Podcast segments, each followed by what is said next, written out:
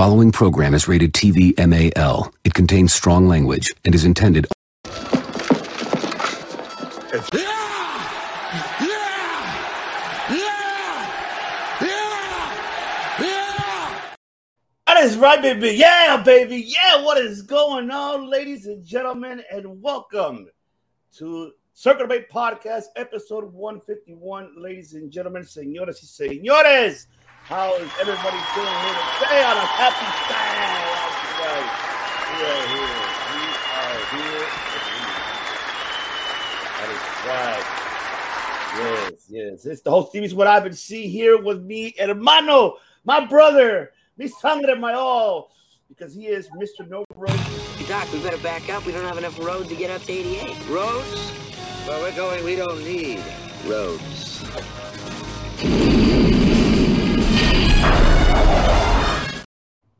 Any roads where this man takes you, ladies and gentlemen. Right here, this man, right here, because yes, bro, right here. Yeah, there you go, right there. Wait, no, wait, that way. There you go. that is right. of course, my brother, my my all, ladies and gentlemen, Mister No Roads himself, because he be raw dogging every Monday on the Bloodline Entertainment Network. Ladies and gentlemen, Mike Nero. What is going on, my brother? What's good? What's good, man? It's so happy to be here. Look at this beautiful new layout. This makeover is beautiful. Let's yo. And we got the LOG in the background. We got Circle Debate. We got the Bloodline. We got the Wrestling Warrior podcast. We represent iHeart. We got everything. Damn is here. Let's do this. Happy. Everyone strip on the floor. That's we right. right. Who could fuck with De Niro? I got a Snyder extendo clip, so who wanna play hero? Go bad shit like Ozzy. That's I was right. born in the darkness. Oh, You can't go wrong with the with the Lords of Gotham, baby. That's right. Thank you. That's right. That is right. What is going on, Jacoby? Appreciate you for tuning in. Well, great. What is going on, brother? How are you? Uh yeah, well, NXT. We try to make time for it, but there's so much to it. We'll do what we can. Jay was Let's good. go, baby. The banger. Yes, the banger. Oh man, what is going on? TK. And of course, my tribal chief.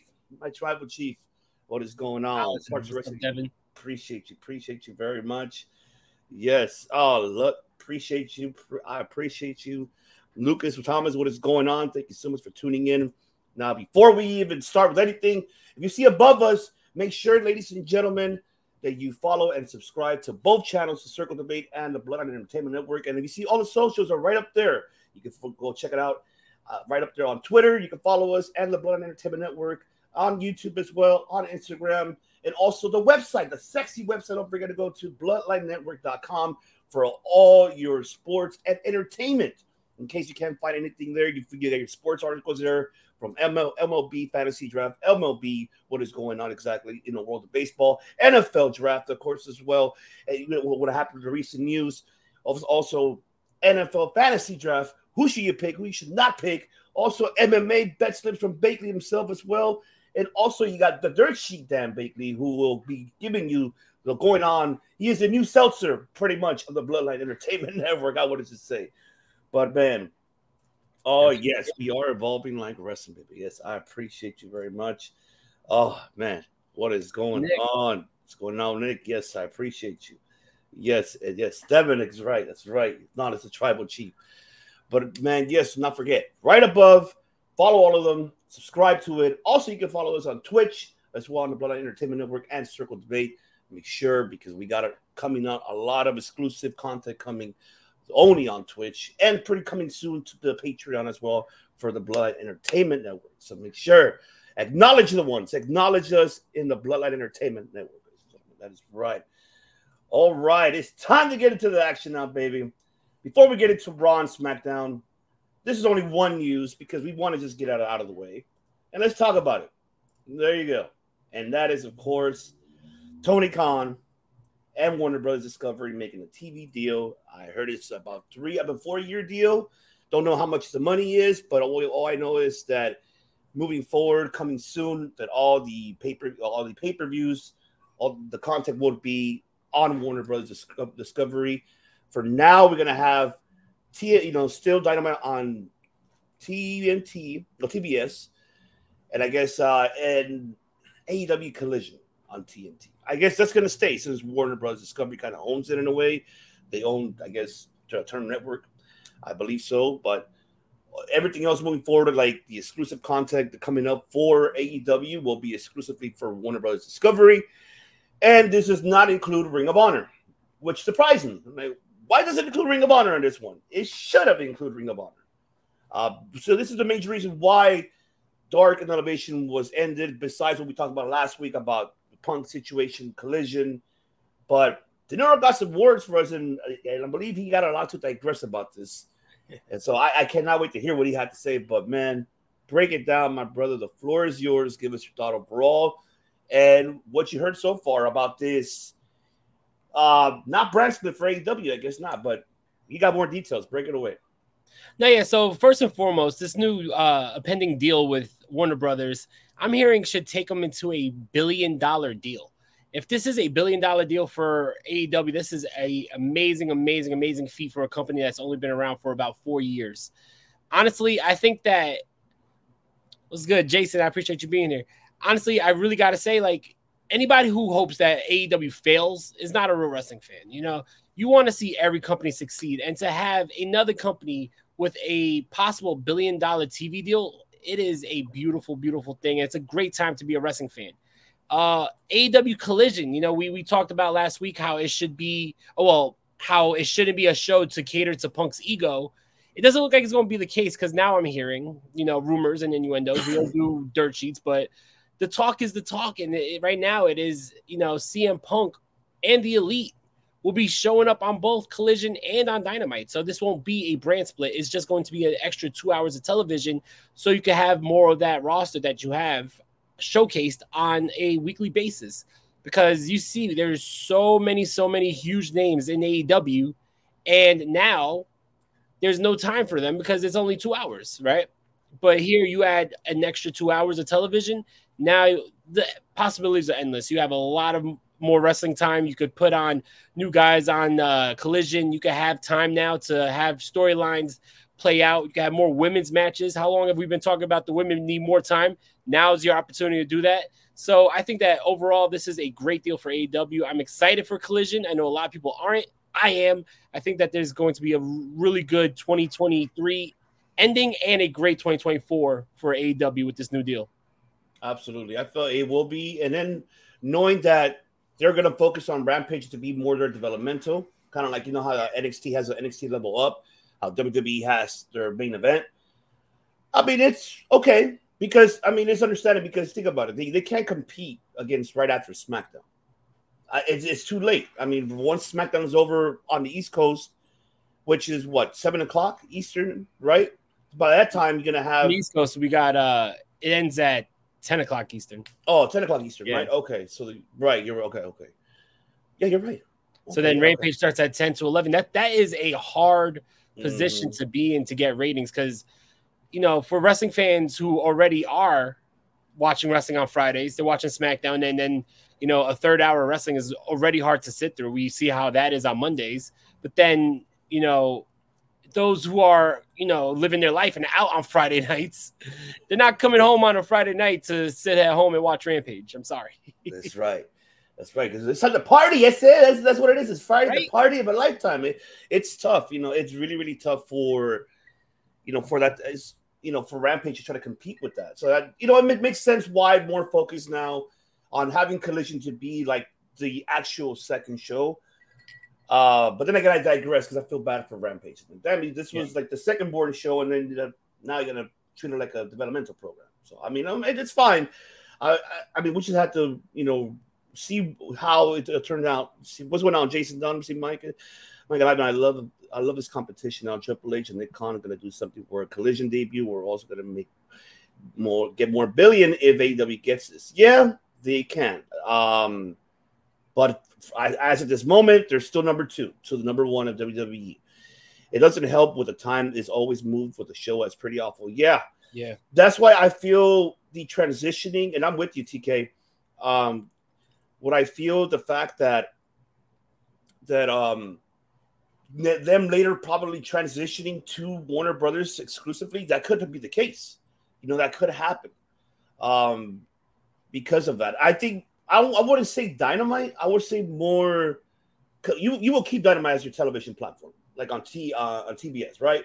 Yeah. But for Rampage, I will probably will put that on Warner Brothers Discovery, and then have the Collision to be on television, TNT. yeah. I think it kind of balances it out. I think, in my opinion, I don't, I don't know if you feel the same, but I feel that we're, you know, because you know how TK mentioned about movie Rampage because of the NBA playoffs. You know, well, pretty soon it's going to be over. You know, we're almost at that point. We're already heading into the Eastern and Western Conference Finals, but you know, still, and you still have the NBA Finals, so it will take some time. Uh, but I mean, they could, they could do so many ways of how to manage everything overall and I know Tony Khan wants to, you know, please, you know, obviously his investors, like meaning as in, you know, Turner Network, Warner Brothers. So he needs to find a balance so they can all everybody in that table be pleased. So I that, that's Yeah. And the biggest question, how you mentioned about the roster, like how is that going to work out too for Collision? I mean, if they're going to go both shows, cool. I hope they really take this and utilize this. How you mentioned having women's to be more you know, more pre- presentable now and give them more time. I'm, I'm hoping they do. It's, I like the idea of Ram- making Rampage a main event type of show. It actually develops. Yeah, it does. It does develop young talent. Turn Rampage into NXT. Maybe Dynamite and Collision is the show. Yeah, I, I agree, Lucas. Yeah, I wonder if AD, if AW get get morning on. Okay, okay. Uh, maybe they got a GM. Who knows? Mark Henry. That's right. You know what? It makes actually sense. Imagine Paul White and Mark Henry being the GMs for those. Drop trash as rampage. I just focus on Dynamite and this Collision. Damn. That's cold blooded. That's hate, hate, hate, hate, hate for the tribal chief. Jesus. Oh my God. But all right. Now let's get into it now. Let's get into some WWE. Baby, let's go. Let's talk about Raw and SmackDown. That is right.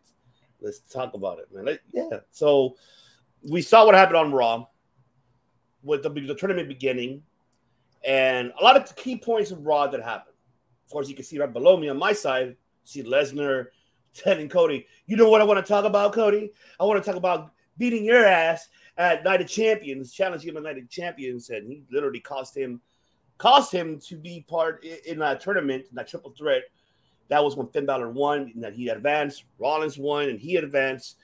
And then Rollins and Finn Balor were the last two in that you know final side of the bracket. Rollins won. Now he is in the finals for that World Heavyweight Championship above us at Night of Champions. And also you have, of course, the return of Becky Lynch and the promo that Trish Stratus took out of 2005, I believe it was 2006. Same promo, same shit. But you know, I'm not gonna.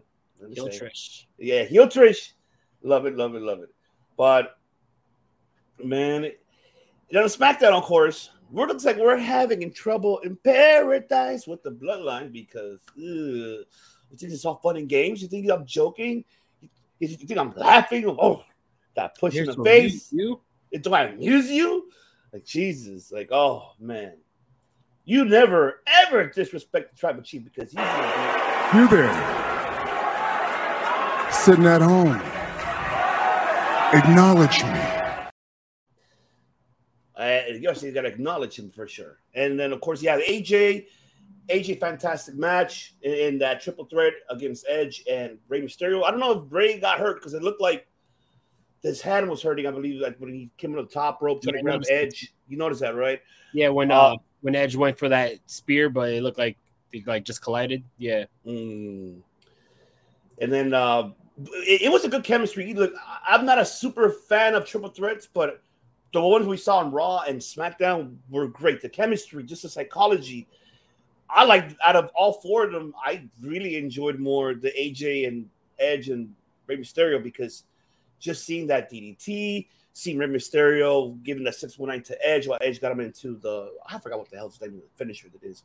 On AJ, everything was just like mwah, chef's kiss. I enjoyed it. And then now we have a heel turn of Oscar again. I don't know what they're doing there. Like they need to figure something out.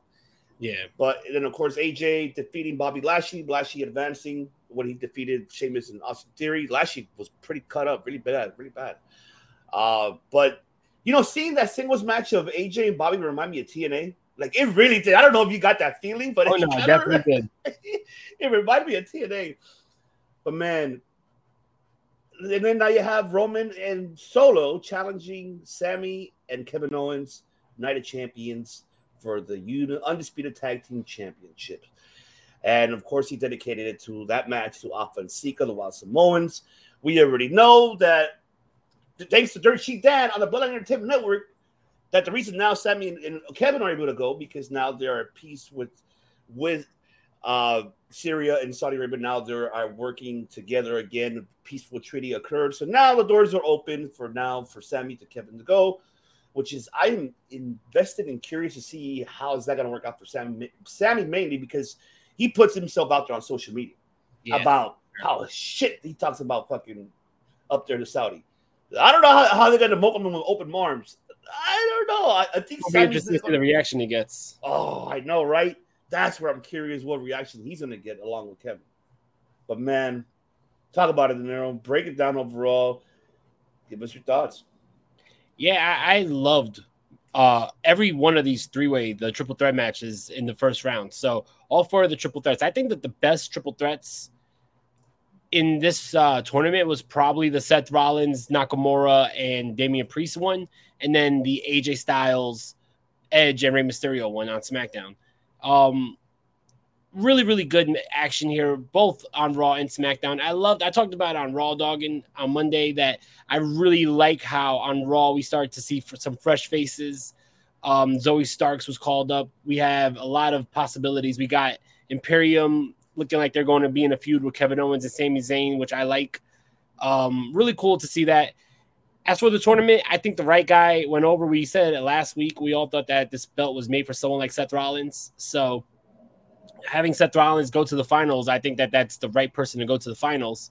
And then on the SmackDown side, I'm really, really happy it was AJ because AJ Styles has been one of my favorite wrestlers for a long, long time. And for him to be in the finals for this championship, I think that that's just really, really cool. You know, they keep on talking about like the, the window on his career is starting to close. He's near retirement, but you wouldn't be able to tell that by seeing them in the ring because AJ Styles is still wrestling at a high level and could go with the best of them. So I feel like as much as I'm with Seth Rollins being the first champion, I would not be mad at all if AJ Styles becomes the first champion for the World Heavyweight Championship. Um, the only also things that I like, I really like the whole bloodline swerve with um we think that the Usos are going to get one more shot at Kevin and Sami, but ends up being Roman and Solo. That's very interesting. What happens if Roman wins? Roman Roman's going to be walking around with four belts, two tag titles, two world titles. That's insane. You know what I mean? Like if they do that, that'll be crazy. Um, but also the one thing I do gotta say is we're week one in the draft. After the draft, this is week one of having two completely separate brands, and there's already so much cross pollination between Raw and SmackDown. I feel like the draft was pointless. So that's my only complaint. I feel like you know having shown uh, what happened with Brock Lesnar and Cody on SmackDown, and then having AJ wrestle for a title against guys who are on Raw, and then have Roman and Solo going against guys who are drafted to Raw. That just shows that this draft already doesn't matter. So I don't know why we even did a draft in the first place. Uh, yeah, that's where the way how I, you know, feel about this. But before I get to the chat, and I apologize, guys, in the chat, I just want to get this very briefly. I want to digress about this very quickly about this. One thing for sure, I, I'm I'm with you. I love that AJ's in the main event. I mean, headed to the main event pretty much in the finals against Seth. And oh, I've been dying to see Seth and AJ forever. And now we wanted to get to see it. I have to play it because it's. I haven't played it, and I think yes. Oh, Seth Rollins and AJ. It's been a while. It's been a while. Oh, Daddy, Daddy, I need it. We want it. I want to consume it. Oh, damn it. Oh, get my nipples hard. But I digress. But man, I look. Rollins is going to win. I said it like two weeks ago. I said Rollins is the man. I love you, AJ. I know you hate me for saying that. I know. I know, man. I know. But look, Rollins is meant to win for this title because the fact that he is able, like I said, he is the man who is going to be in that process heading in into the evolution of becoming the face of the WWE once Roman steps down and retires. Because Roman's time is, I'm not saying it's coming up very, very soon, but it's getting stagnant, as you can Yeah. say, for certain individuals. Not for me, I'm okay with it, but it's certain I like. I like it because it's the hottest thing in professional wrestling. But for certain people, it's becoming that. So they need something new, something fresh. You need your Batman to your Joker. And that's it. That's that's Rollins. Rollins is the Joker to Roman's Batman. And that's what it is there. So you need Rollins to become the face as well of the whole organization, to be out there in TV shows, to be out there on, you know, you know, talk shows, all of that. He needs to do all of that marketing level, especially now with the, you know, with the Endeavor purchase, everything over. You need these two guys to represent the company. You need one representing Raw, you need one representing SmackDown. So you need a face for Raw and and overall for the company, along with Roman Reigns. Seth Rollins is your guy. Now I know TK, you know, I know you mentioned about uh about you know the point of the draft. I get it, yeah. I feel that all this was a plan B. This is the reason why I say this. Because I think Paul Levesque had already things in place. Remember, it was the night of champions. It was King and Queen of the Ring. Now, Yeah. I think Papa H had things in plan to get Roman away from one of those belts and have him lose it at SummerSlam. And have lose one of the belts, continue to have the other one, and the other one will go back to, to Raw. And I feel that all this was a plan B. He had no other alternative choice to do this, you know, this from this draft, which the draft was already planned anyway, it was going to take in place.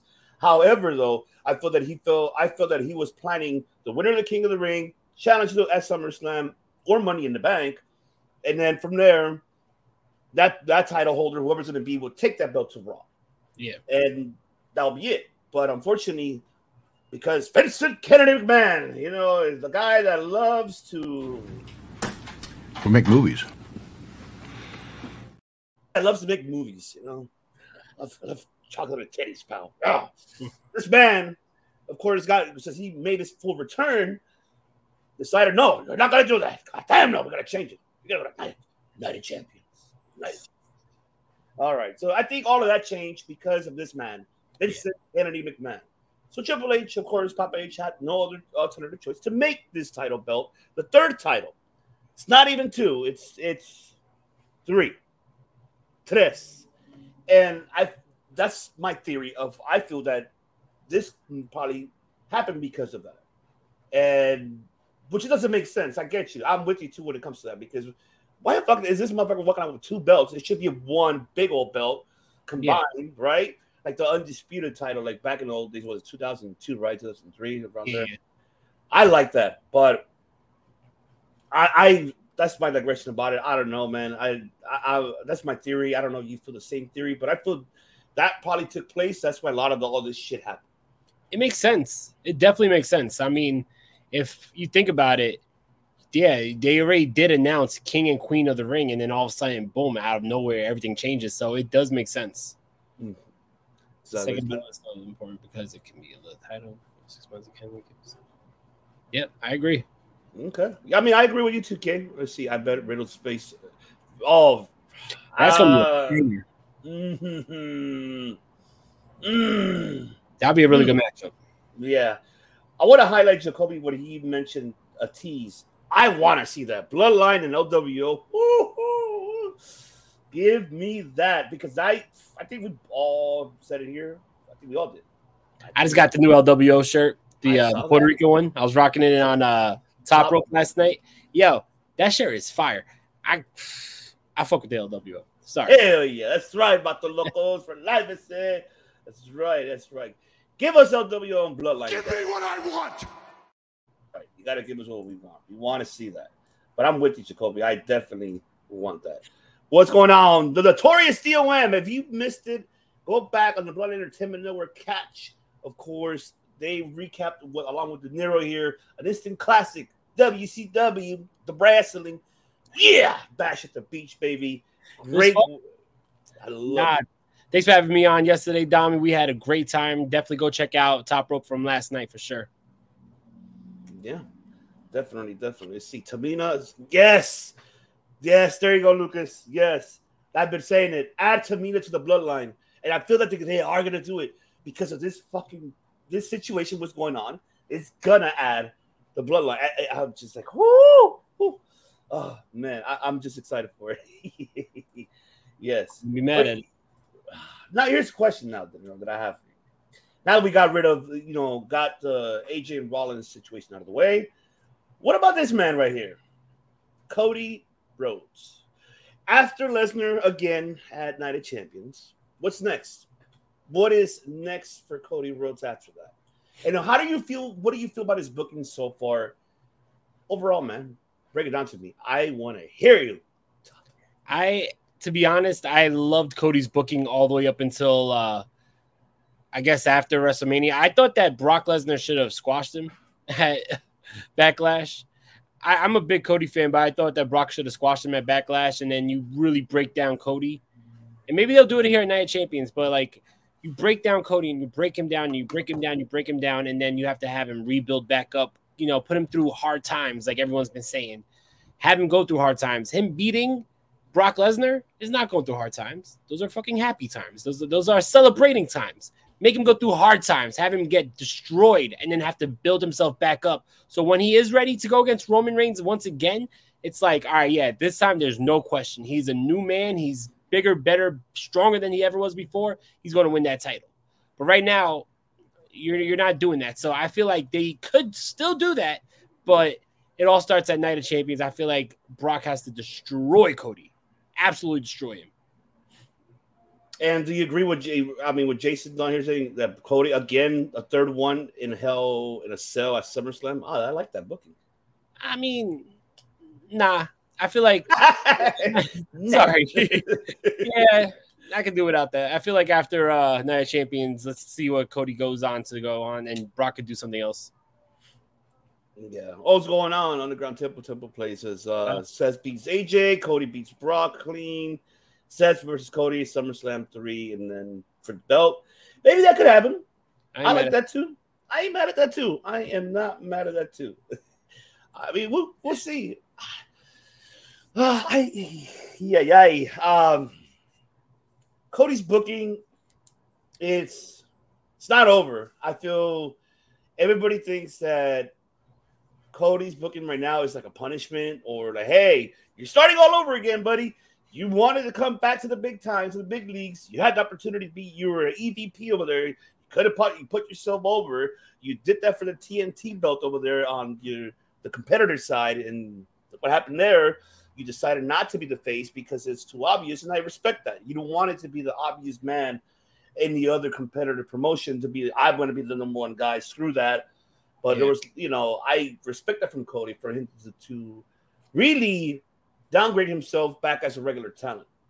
Who knows? Maybe he couldn't handle the pressure of all this, you know, trials and tribulations of being an EVP. Maybe he couldn't handle the pressure. And then also you have, I bet, hell yeah, it's not easy. And then only think about it, you have, you have three other egos in place. You have, you know, you know, you have the, the Bucks and you have Omega. So that's think Yeah. about that. You got four, and Tony in the final say, the final boss, not Shad Khan, Tony Khan.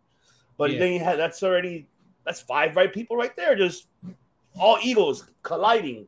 Maybe Cody couldn't handle the pressure. All Now ego, that- not Ethan Page. there you go. That's right. Ego. I love that song. But you know, I, I feel with Cody coming back and what he's doing so far, I think for me is, great. Mhm. It's gonna take time. I give it time. Who look right now? I feel that Papa H is telling his story where he needs to tell it. He's slowly, like how Matt will say, is marinating wherever it's coming up because the next big WWE event is SummerSlam. Yeah. Got that, and you got Money in the Bank too. Because to see how they're gonna figure that out, Money in the Bank. Remember, Cody could win Money in the Bank. Cody could say, you know what, I'm gonna go to SmackDown and challenge, you know, of course, challenge the Tribal Chief again to get Yeah. his match on SmackDown. You never know. I mean, right, Tribal Chief? I'm pretty sure. You're lying. Okay, maybe I'm lying. I don't know. You know, maybe I'm lying, Tribal Chief, but you never know. I think this guy may come back and, you know, try to get that belt away from me. I mean, you know, You better watch this guy. You better watch it. I don't know about this guy. I, I mean, this. I don't know. I'm just saying. I'm just saying. But that could be the case too, man. I mean, that, that could happen as well. Um, a lot of things that I, I don't think is over. The, the Cody Rhodes story is not over. Nah. I don't. I don't think it is. It, it's. I think. I think he has to go through a lot of more than what people expect him not to go through. I think. Yeah. You know, like I think everybody expected right away. He, oh, he's gonna win at a mania. Oh, that was it. No, baby. No, no, no, no, no, no. You gotta tranquilo, no, no, tranquilo, right? Uh, right, Naito. Tranquilo. There you go. See, take it easy. It- And also, you know, people people need to remember he's only been back since January. Like he got injured and then he came back at the Royal Rumble, but it's only been like five months, like and less. It was like late January, so it's been like four months. Like, give it time to brew, give it time to build that story. You know, how many hard times Cody needs from the purple peck to Brock destroying him after being screwed at Mania sounds like hard times to me. Yeah, but he beat Brock at so beating Brock at Backlash, right?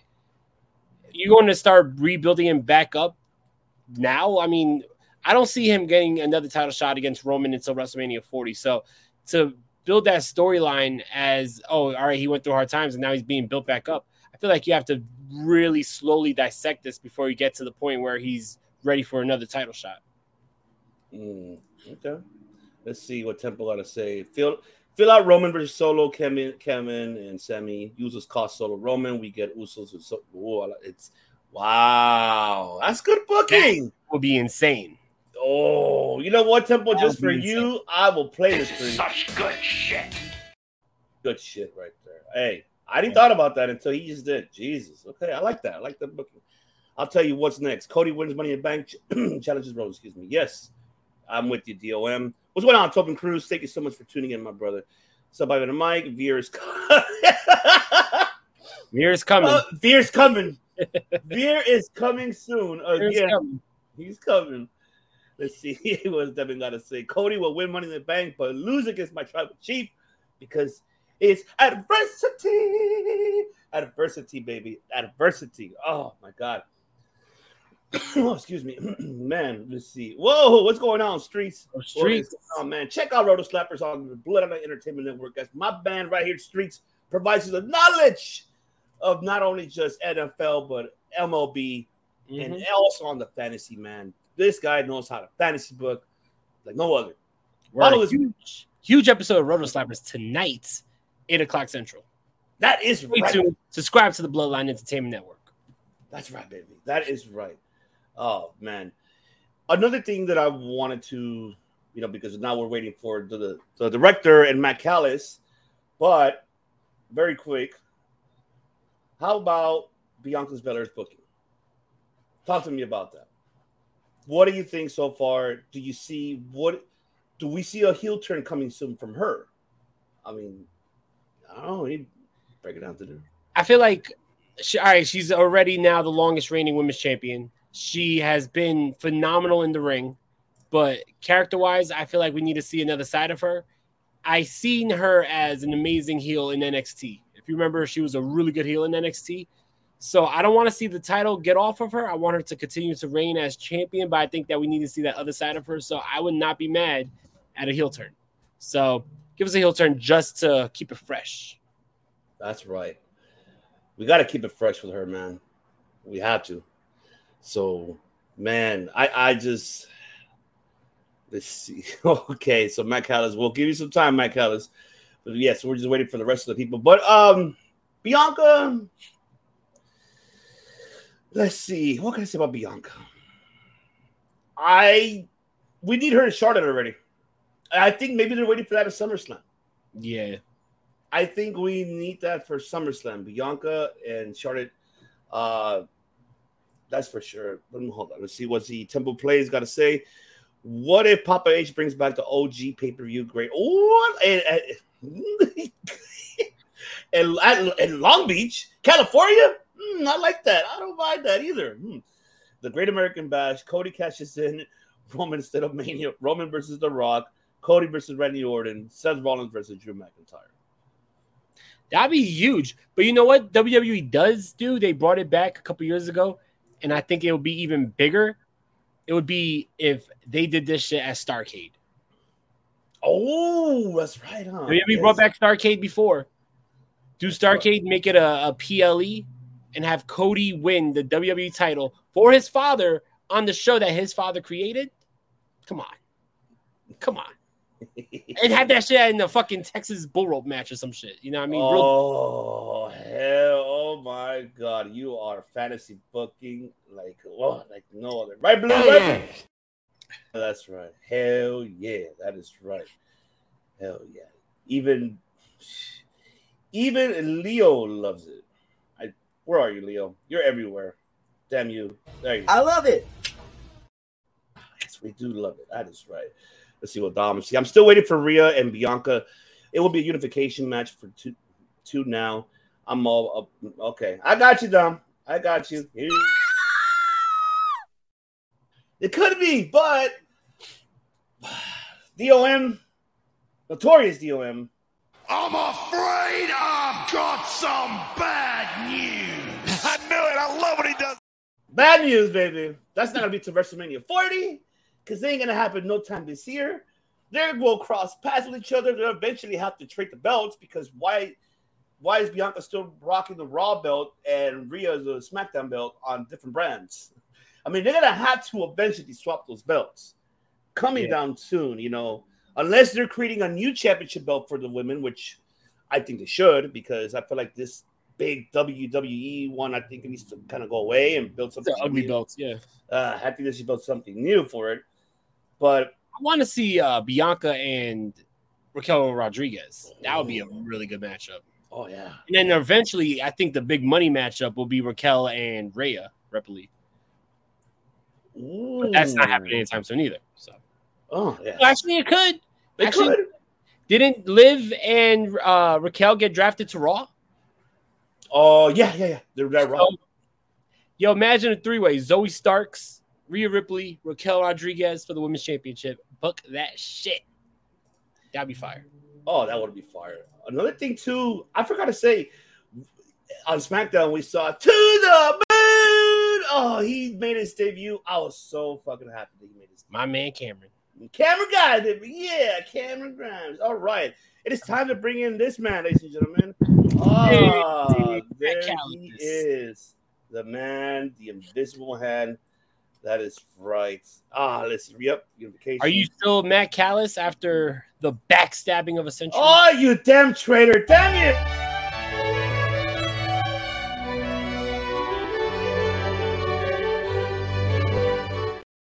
Is here, ladies and gentlemen, the backstabber, the invisible hand of podcasting.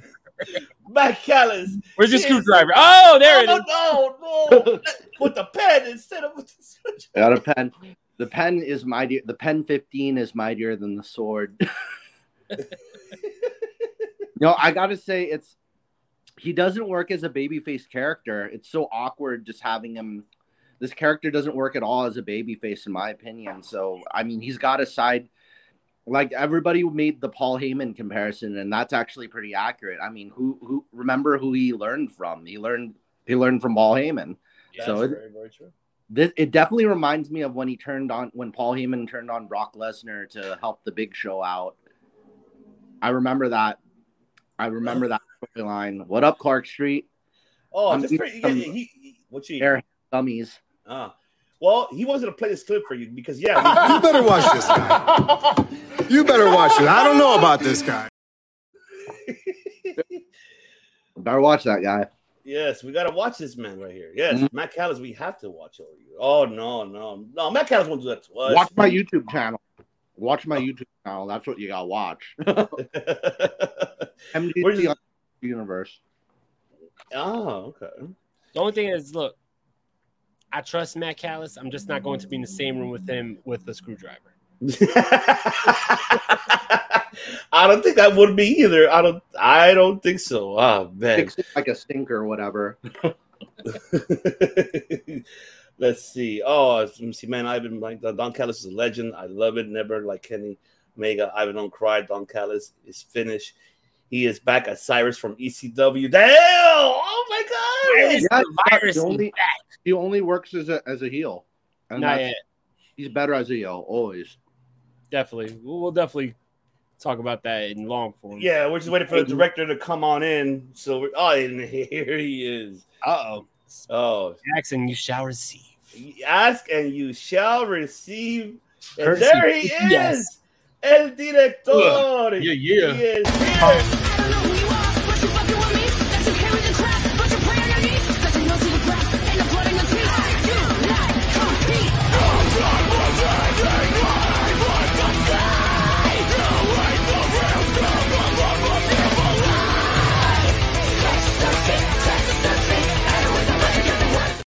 That's all we can play because you got to see it on May 23rd. Am I I correct? stop saying how much I love all the Japanese references, like like to both anime and to and kanji and hiragana and katakana that appears on screen. Yeah, no idea what any of it is. I'm just in the video. I'm just. I, I, I don't know what if any of that is real words. I don't know if that's like some shit. That- It might be the lyrics. like- It's like the three different terms. It's like the Japanese alphabet is. no, I understand what that means. What I'm saying is I don't know what it actually says. Oh yeah, me either. Uh, I'm not that far along in my learning yet. I know one of the symbols. Mhm. Well, you know what time it is, baby. Let's go, man. It's time! It's time! It's Vader time! That is right. Dynamite that happened. Uh, wait a minute. 72 hours 90 ago. 72 hours? Yeah. 70, yeah, yeah. Because Sunday would have been 96. So, yeah, 72 Yeah. hours ago that happened. Of course, Dynamite. Ah, hey, you know what? I really, this was a fucking pay per view for me, honestly. I, I actually enjoyed this fucking Dynamite. I actually really enjoyed it because it did, it definitely had a lot of. Aggression. It did. It did had a lot of ruthless aggression. Oh man, it did had it. So let me see here. Where are we? Yeah, baby, there we are. Ha ha ha! Love it, love it, love it, love it. Look at this. Hollywood Squares. Hollywood Squares, ladies and gentlemen. That's how you have it here. Where's Dom DeLuise at? As we're gonna start it off, of course, with the opening matchup here. It's double jeopardy, okay? Not the double jeopardy show, but this is the double jeopardy here. Of course, the regulations of this match, the rules of this is the winner of this match, of course, gets the title shot of the losers' titles, which, of course, you have the Ring of Honor World Champion, Claudio Castagnoli, versus the Ring of Honor, half of the Ring of Honor World Tag Team Champions, uh, Rey Fenix. Great opening match. It was mwah, fantastic. Just seeing Rey is being thrown everywhere, him throwing himself everywhere, Claudio just being taking all those hits, man. I, I I might get shit on this, but a little bit kind of reminds me of a mixture of little Lucha Underground, a little bit of PWG, just a little bit, just a little tiny, tiny poquito, poquito. But I, I, this is awesome. This is a great opening match. I really enjoyed this. So I will take it to you, director. Give us your thought about this opening matchup. Give us your thoughts. Cardi, of course, getting the win. Now they get a shot versus the Ring of Honor Tag Team Champions. Question: Who's he going to pick? Danielson, Wheeler, or Moxley? Who's he going to pick? But break it down for us. Yeah, this match was exactly what you thought it was going to be. It was going to be the big man throwing the little man around, and that's exactly you know what it was. I look mad. Cyrus turn on Kenny Chris looked mad. Yes, I I am mad. Cyrus turned on Kenny. I Lost I- sleep over it. is that. I'm trying to figure out what that means. Chris. Oh, you looked talking about Don Callis? Yeah, but why am I mad about that? And what am I looking at? Oh, anyway, Chris moving mad. on. Yeah, but go ahead. So yeah, uh, the double jeopardy stipulation was is nice, but I would have liked to have seen Fenix win this, because it wouldn't hurt Claudio if he lost this or and then won the title match. You know what I'm saying? Yeah. Mm-hmm. Uh, but as far as you know, now it's going to be someone from BCC versus the Lucha Bros for the Ring of Honor tag titles. Uh, who does Claudio pick? Um, it's probably going to be Wheeler because he's the only one not involved in uh, another sub storyline. Because Moxley's got Kenny, Daniel's got I don't know something, and then you know it- Da- Daniel's the only one who's not like a traditional tag wrestler. You know what I'm saying? Like he's him and Moxley are both like singles wrestlers separately. Claudio's been in a tag team as much of his singles career, and then Wheeler is kind of just like put him wherever. He's an auxiliary player, so that makes the most sense to me. What up, Lennox? Mm-hmm. House of Black. Okay. Why does everyone Okay. you look mad? Why? I know, right? He look, No, what's yeah. that mad? Someone Yeah, else the said you look direct- mad too. yeah, the, the director looks mad. No, I wasn't shocked by that at all because I predicted this like two months ago. Claudio finally got the uh, got a better theme now. That, that is true. He did get a better theme song. oh, let's see. Let's see, Mike. What if Omega gets a Brian friend of of Chris Hero? I would like that. I would like Chris Hero. I also saw someone say that maybe Nigel McGuinness. That would be dope. But like Chris said, it's probably going to be Wheeler. So let's not get our hopes up. Yeah, Yeah, that's right. That is right. little Well, shit. Matt Callis, break it down. No, I'll I'll say that it, the psychology of this match definitely was just your classic big heel versus your little guy at babyface. So I, in my mind, it seems like it was easy for both of them to put this match together. Like, oh yeah, this has all the classic, you know, kind of over. I'm I'm the power guy. I'm the jerk, and and the psychology was all there. It was perfect in terms of psychology. The only thing is, um, if it, I'd say if it was a pay per view, it would be a title match. I think that's this is the only thing preventing it from being a pay per view. Was this just being like a preliminary before the title? So I think, and I guess they're saving it for Ring of Honor, though. The yeah, I'm definitely on board with the Chris Hero idea, just because I think I think the BCC needs maybe just a little bit more numbers, just to be even more of a threat. Because like I've said it in the previous weeks, you can never have too many heels. You know, you can never have too many heels. They the the bad guys always need that because it's kind of tough when the bad guys are outnumbered to kind of get the whole to get the point across. yeah, yeah. Because you always want to root. For the, the, the, the, there's no such thing as an underdog heel. Yeah, underdog heels really tough to get across. And yeah, Yeah. Don is Don Callis is is my my illegitimate father. He- he- I believe it. oh, Yeah, you gotta watch early Don Callis to see the resemblance. Mhm. yeah, the Cyrus. Yeah, the Cyrus. He I I was Cyrus. He was running ECW. oh, that's right. Go back and watch him with uh, the Truth Commission. You'll see Truth it. Commission. Bull Buchanan, uh, fucking Kurgan, Kurgan. Ivory, Oh my God. Val Venis. No, that was No, that no, was was you see it uh, right to was that no, no. That was- Kurgan. It was Kurgan. Kurgan, it Bull was- Buchanan, No, no, it was Kurgan. Uh, Bull Buchanan. Bob For sure. Buchanan. Bobby Canyon, and then who else was the other one? Um, shit, I forgot the commission. Oh, was it somebody from? Was it Savio Vega or Godfather? No, that's still right to censor. Fuck. Nah, yeah, you saw. Anyway. That shit's old. We Old next school. episode we're all gonna wear the green shirts and the red beret. Or did they did they do the Imperium thing? Did they do any of this shit? I don't know. They did. They're all. Yeah. De Niro, take it away, brother. I thought that this was a good, really good matchup. And just like Ivan said, like it did remind me of PWG. It reminded me also of uh of uh Lucha Underground. I mean, we have a former PWG champion going against a former Lucha Underground champion, so that's why. But it, it reminded me of the Fenix matches that he had in Lucha Underground against Mil Muertes, where the bigger guy was tossing them around and Fenix had to fight from the bottom. I really like this, and I like the idea of now Claudio gets a Ring of Honor tag title shot.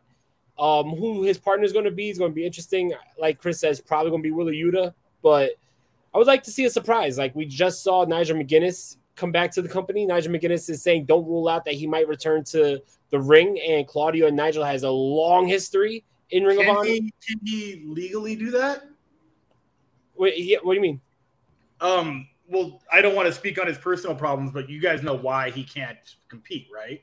I know. Well, I think that uh, what's it called? He Is it treatable?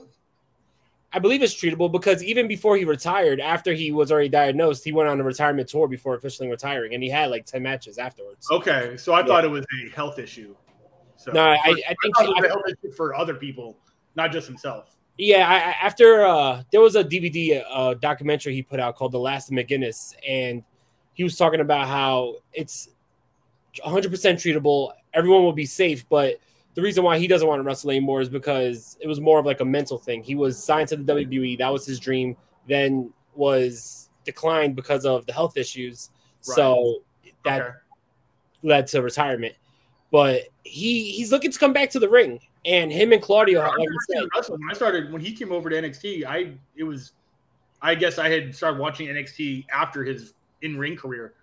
You know, same thing about Corey Graves. Like I, I think I'd only seen like one Corey Graves match before he had to transfer over to the booth. So yeah, I'm, I'm sure he's probably pretty good. Yeah, I mean Nigel's one of the greatest Ring of Honor champions of all time. That would be awesome to see him in the ring, but it's probably gonna be Wheeler Yuta. So Yeah. Or, Chris Hero, how they mentioned, you know, how Temple mentioned. Maybe Chris Hero. Yeah. I, Kings I of got- Oh no! Sorry. You know, I, I'll, I'll say this. Maybe they're saving it for England. I mean, the, then maybe they're say, saving Nigel's comeback for England. He's he, it's like he's That it's would a- be cool, man. Wembley, Already. Wembley Stadium is going to fucking pop when you get Saraya versus Jamie Hayter and Saraya wins, and I'm Mhm. gonna cry black tears. I mean, maybe maybe it just creates more questions. Who do you think Nigel should be in a match within England? Brian Like, Danielson. Nigel versus You gotta, Danielson. you gotta start that storyline yesterday, though. That shit's in August. Yeah, I know, but that storyline writes itself. That's his greatest rival of all time. Right, but you know, AEW has a Mm. really good track record of not reminding us of that. They just, Very true. They just, they just throw it together and be like, "Remember that time ten years ago?" And we're like, "I mean, I do, but who else does?" Maybe they'll show they'll show a short clip at Wembley Stadium and then give us the match. And yeah, then, like, literally. throw- And, and he runs out at the beginning of the match. His his his return is at Wembley, and we don't even. Yeah, I hope not. You'll have Excalibur talk about the history in like 10 seconds, and that's it. Do Yeah, you remember five years ago they had everything? Then all of a sudden, boom.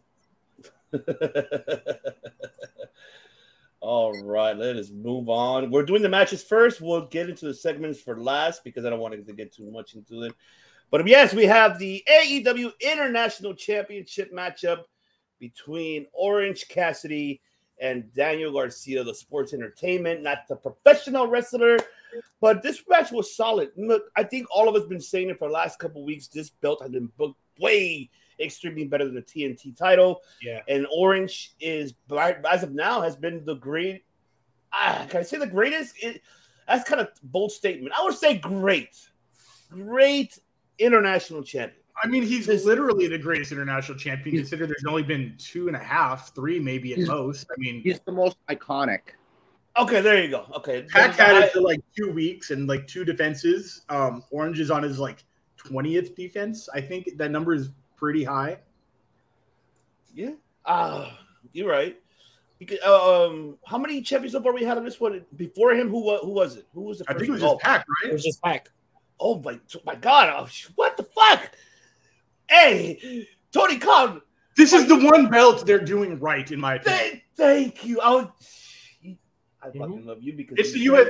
This is the U.S. title, but peak John Cena Open Challenge U.S. title status. Like prestige deluxe is on this belt, in my opinion. Mm-hmm. See, Tony Khan, you should. Look, I'm, I'm assuming you learned your lesson for what you did to the TNT belt, and now you booked this one right. So I'm glad you're doing something right for once, booking this belt, keeping it prolonging on a guy like Orange Cassidy. I'm happy that you're booking him very, very well. But the TNT, Keep fucking up. That's fucking bullshit. Bullshit, damn it. I'm tired of his shit. I'm gonna hold myself. I'm tired of it. tired of it, Tony Khan. Bullshit. But yes, this match is great. Opening and I like Garcia was going for the hand. You could tell he was going a little bit professional wrestling, but unfortunately he went back to the sports entertainment. You can even and by the way, shout out to the crowd of Detroit, Michigan. That crowd was hot. Yeah, oh, whole that crowd hype. That I crowd was loved it. hype. hmm I enjoyed it, and just they were really into this match, and just seeing that, and then focusing on the hand, and I mean, Orange Cassidy kind of put over Garcia in this match in a way. I mean, I you guys correct me on that I'm wrong, but this was a your typical instant classic heel and face. That at the end he kind of struggled, like oh my hand, and then he kind of struggled then with the roll up out of nowhere because of the distraction that Garcia with his sports entertainment, like yeah, you know, showing off. But uh yeah, Gar- Garcia, I think about one thing about his booking about Garcia. I want to digress before I pass it to you guys. They fucked it up when they put him back into to JAS. I think if they would have fucking made him dethrone Jericho for the Ring of Honor World Title, we would have been talking differently and highly of Garcia. And Ring of and I know what I'm about to say could be a debate of the week, but I think Garcia could could have been the face of Ring of Honor right now as a world champion and made that title prestigious. Sorry, Claudio, you can't do it, but this man can. Anybody want to debate me on that? No, I just want who is Wheeler the pure champion or is it Yes, pure champion. Why? It should still be Daniel Garcia. Daniel Garcia had it right. He lost it to Wheeler. Yeah. Yes. It should still be. It should still be Garcia. That's just my opinion. Okay. Yeah. I'll say- I mean, there's no. There's no. Def- Where are these belts being defended on Ring of Honor on an app still? Yeah. And is that weekly or is that like once a month? It's weekly, but it's basically AEW Dark with a new title. Okay, but it's still on an app, and yeah, I just have. I don't even see Wheeler holding that belt on Dynamite. So just it should have been on Garcia this whole time. Let him hold it. Let him run with the I'm a wrestler, not a or I'm an entertainer, not a wrestler. That's the angle. Hmm? Yeah. No, He's I'll, also- I'll- he's better on the mic. I, I'll say so much better on the mic. I'll, I'll agree with you on that. I'll say, in terms of experience, Daniel may not have it, but I'll say Daniel's a better speaker than Claudio. You know, Claudio he he does he's not very. It doesn't seem like he's wearing his own shoes when he's when he's cutting promos. So Daniel Daniel's much more of a talker. So if you need somebody, Daniel appears on podcasts. He talks. He you know, very conversational guy. He's good storyteller. So I'd say if you if you're if you want a more media savvy champion, definitely the sports entertainer Daniel Garcia. You know, you need because when you're a champion, you got to represent the brand and this and that. And right now, we a lot of people don't even know exist or where to watch it. If you had a more vocal kind of social champion who's like, "Hey, look at me, everybody," you know, I'm, I'm crazy, you know. Like Claudio's too, you know, I'm I'm too cool to do that. You know, I'm I'm tough, I'm strong, I could grapple. I'm like, but you need somebody who could talk to represent the ROH brand, so Yeah. people can know where to watch it. Yeah. I'm with you on that because I mean, think about it. We're in this pop culture environment that you kind of need that type of slang, and Daniel Garcia is the guy to do it. I think Garcia could be the one, the face of Ring of Honor, to kind of put it out there for him. Like I said, I respect Claudio's performance. How you mentioned, Matt, you hit it right on the nail. However, how you mentioned, yeah, Garcia has a better talker. He is the he has that sports entertainment side that he can fit in very well with the pop culture right now and help, uh, you know, attract audiences. Hey, come check out Ring of Honor, yo. You know, I'm the world champ. You know, I don't know. If he talks that way. No Look at like, like look at the outfit he was wearing. He was in style, you know. He's showing a little bit of belly button, that kind of thing's coming back in from the '90s. Like, look at me, I'm The stylish. midriff, the midriff, the fucking Yeah, nail. the Mr. Perfect. He's Yeah. he's fashion, you know. He's wearing the sunglasses, the jackets. The dance. Oh, that's right, the oh, dance. Yeah, he does. like every, like you got, Yo. clip, you could share those clips. That's TikTok ready, you know. Taz on commentary saying, "I'm legit uncomfortable when he dances." Was hilarious. Perfect. Take it away, De Niro. Give us your thought about this matchup, brother. I thought the matchup was really good. These guys had good chemistry, and Orange Cassidy once again showing that he's not just a comedy gimmick. He he's a great wrestler, and he could go with the best of them. And I like his reign. I think that his reign has been very good with the international champion. I don't want to see him lose anytime soon. I don't know if there's anybody like that I could say, oh, he would be a good international champion. Right now, like let Orange Cassidy continue to run with it because he's doing great. So I, I enjoyed this matchup. Awesome, awesome. Oh man, nice. Matt Callis, take it away. I always catch match you you overall- the match overall is is very it's very spectacular in terms of you know when it comes to like newer talent. Orange Cassidy, if you know his actual age, he's not that young, but he he he still is like presented as a young person. So Daniel's Daniel's younger than than all four of us. I know that for sure. He's like 24 years old. Yeah. Yeah, what 24, 23? Yeah. Yeah, he's a, he's a, he's a, he's a young young young spring chicken. So, I mean, all, all the opportunities to him, he got more time to shine. You know, I think right now, I mean, he's still kind of reliant on the faction that he's in. So, I mean, I think he, he just has to spread his wings a little bit more as because he's gone already through like two different two different factions or so, you know, or yeah, something like that. So I mm-hmm.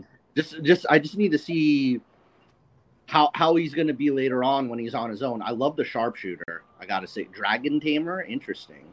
Mm, Our new okay. sharpshooter guy nowadays. Mm, okay. The director. Yeah, if you don't take Orange Cassidy as a serious great wrestler or on his way to being a great wrestler, you're just a filthy casual. Um, I don't think he's been in a comedy, pure comedy gimmick in a while. Um, he still does the things that make him who he is the hands in the pockets, the kip up, the glasses, the hands. I love all of that. But he's not doing that as much as he used to. Um, these are more like homages to that version of himself and he still works it into his offense instead of like just making us laugh. I want this reign to last a lot longer too, and when he loses, it will be a shock. It'll be a holy shit moment, in my opinion. Um, and I hate that I think they're gonna have him drop it to Miro. I don't want that, but that's what I think is gonna happen. I don't think it's gonna be a squash, and I think did Orange Cassidy beat Miro for the TNT title, or was that Darby? No, that was Darby. Oh no, no, Okay. that was No, no, Sammy. Sammy, Sammy, Sammy, Sammy. Yeah, Sammy, Sammy. okay, whatever. Yeah. It, it's, yeah, it I, what? I, I, I don't want it to be a squash match, but I can see it happening that way, and it's gonna suck. Mm. It's got to be at least a match that that almost like a Pyrrhic victory. What was it? Because when Mir, what was the was it Miro versus versus uh Darby Allin for the TNT, where where Miro was really like Darby was able to get a good amount of offense or something. I think it was Samoa Joe and Darby Allin. You talk about the one in Seattle when Samoa That's Joe jumped. I think that's what it was something along more along those lines. Yeah. Shout out to Vince. What is going on, Vince? Appreciate you for tuning in, my brother. Yeah. I think Orange has more potential than Sammy. Course, I feel the same. I think he does have potential. He was Fire Ant. That's Chikara, damn it. Go back and look at his Fire Ant days. Mm-hmm. Jesus. This man does have it. Oh, man. All right. Now we got the next matchup here. That is, of course, the oh no holds barred match. Two incredible, fantastic upcoming talents. Yes, I'm saying that. A lot of people are gonna be like, "What?" I guarantee you, everybody's just like, "Why would you say incredible upcoming talent?" Look at them. Because- Hey, yo, what the fuck? What? Thank you. They are. I don't know. I was thinking about this. Um, Anna Jay is a pillar. I don't give a fuck. She's a pillar. She's the fifth pillar. Like, if you had to add someone without subtracting anybody, it would definitely be her. She's been there since ground zero, uh, day in and day out. And she's taken some injuries and she's taken some bumps, but she's gotten better and she grinds and she's constantly finding new ways to uh, find a character. It's been a you know she's gone from like a nobody. I love the Queen Slayer gimmick. I wish that lasted a lot longer. I wish she was the exalted one. That would have been hype. Um, but yeah, she's she's constantly evolving and trying to get better. She's absolutely a pillar in my book. I I don't care if anyone disagrees. You, you, wait a minute. We gotta debate this. Debate all right? center. debate. It's, it's this debate right here. Wait a minute. Hold on. She's the fifth pillar? I thought it was Britt Baker the fifth pillar. Yeah, she saying could be up. She, okay, let's say let's have four women pillars then. It would be her, Britt Baker, um, Hikaru, and, uh, and who? Hikaru Shida, 'cause she And Nyla a- Rose. Yeah. there you go. There's the four women pillars. Fuck it. Willow Nightingale. No, I'm joking. No. What about Rico? Rico? What about Rico? Riho, Riho was huge. Riho was way huger in Japan, in my opinion. I know she was the first AEW Women's Champion, but I think she she had an established career when she came in, where Britt really definitely didn't, in my opinion. Anna Jay definitely didn't. She's almost like fresh Maybe off it the more, he was kind of over them because he's kind of what do you call it? She was all yeah, like you said, she had the career in Japan, and she's kind. Maybe she'd be like the Kenny Omega of that division because like Kenny already had his career in Japan before. Yeah, you wouldn't in. say Kenny was a pillar because you know he was Kenny's, Yeah. in my opinion, almost bigger than AEW, obviously. So yeah, that's so that's kind of what I'm saying about Riho because she already was like an established name. Pre, yeah, we knew who she was when she won the belt. That's kind of why she won it, I think. yeah, yeah. Can we make this does- a, a big debate? The, debate of the week? Can we make it? Can we make it? I just I, I'm dying to do this because I, want to get everybody's. And my apologies to interrupt you, Mac. Uh, No. But I just wanted to. I want to get everybody's four pillars right now. I think we should fucking debate. it. Right? You know what? Fuck it. It's,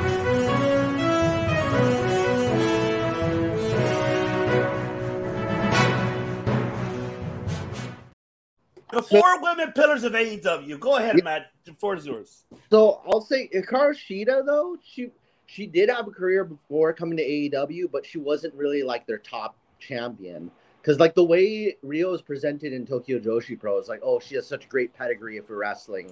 This is like the she's she's mastered and skilled. She's a prodigy, almost like how MJF was. It's like how MJF was in MLW. like because MJF is like, oh, he's a prodigy. Da da da da da or or uh, Jay White, he's a prodigy, da, da, da, da, da. and and that really wasn't around Shida. She was more, she was kind of grinding on a lot of the smaller promotions, trying to trying to get her name out there. She wasn't really the top girl. She she debuted at the same time as Saki Akai. They were in like a tag match.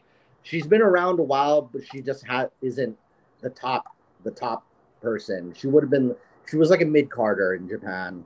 So she really found, I guess, found her feet as like the top girl over in in AEW. So, So you I got, definitely, so you got Shida, right? That's one. yeah, yeah. So it, would, it definitely would be Shida, Nyla. Nyla was there since the beginning. I remember her at the first Double or Nothing.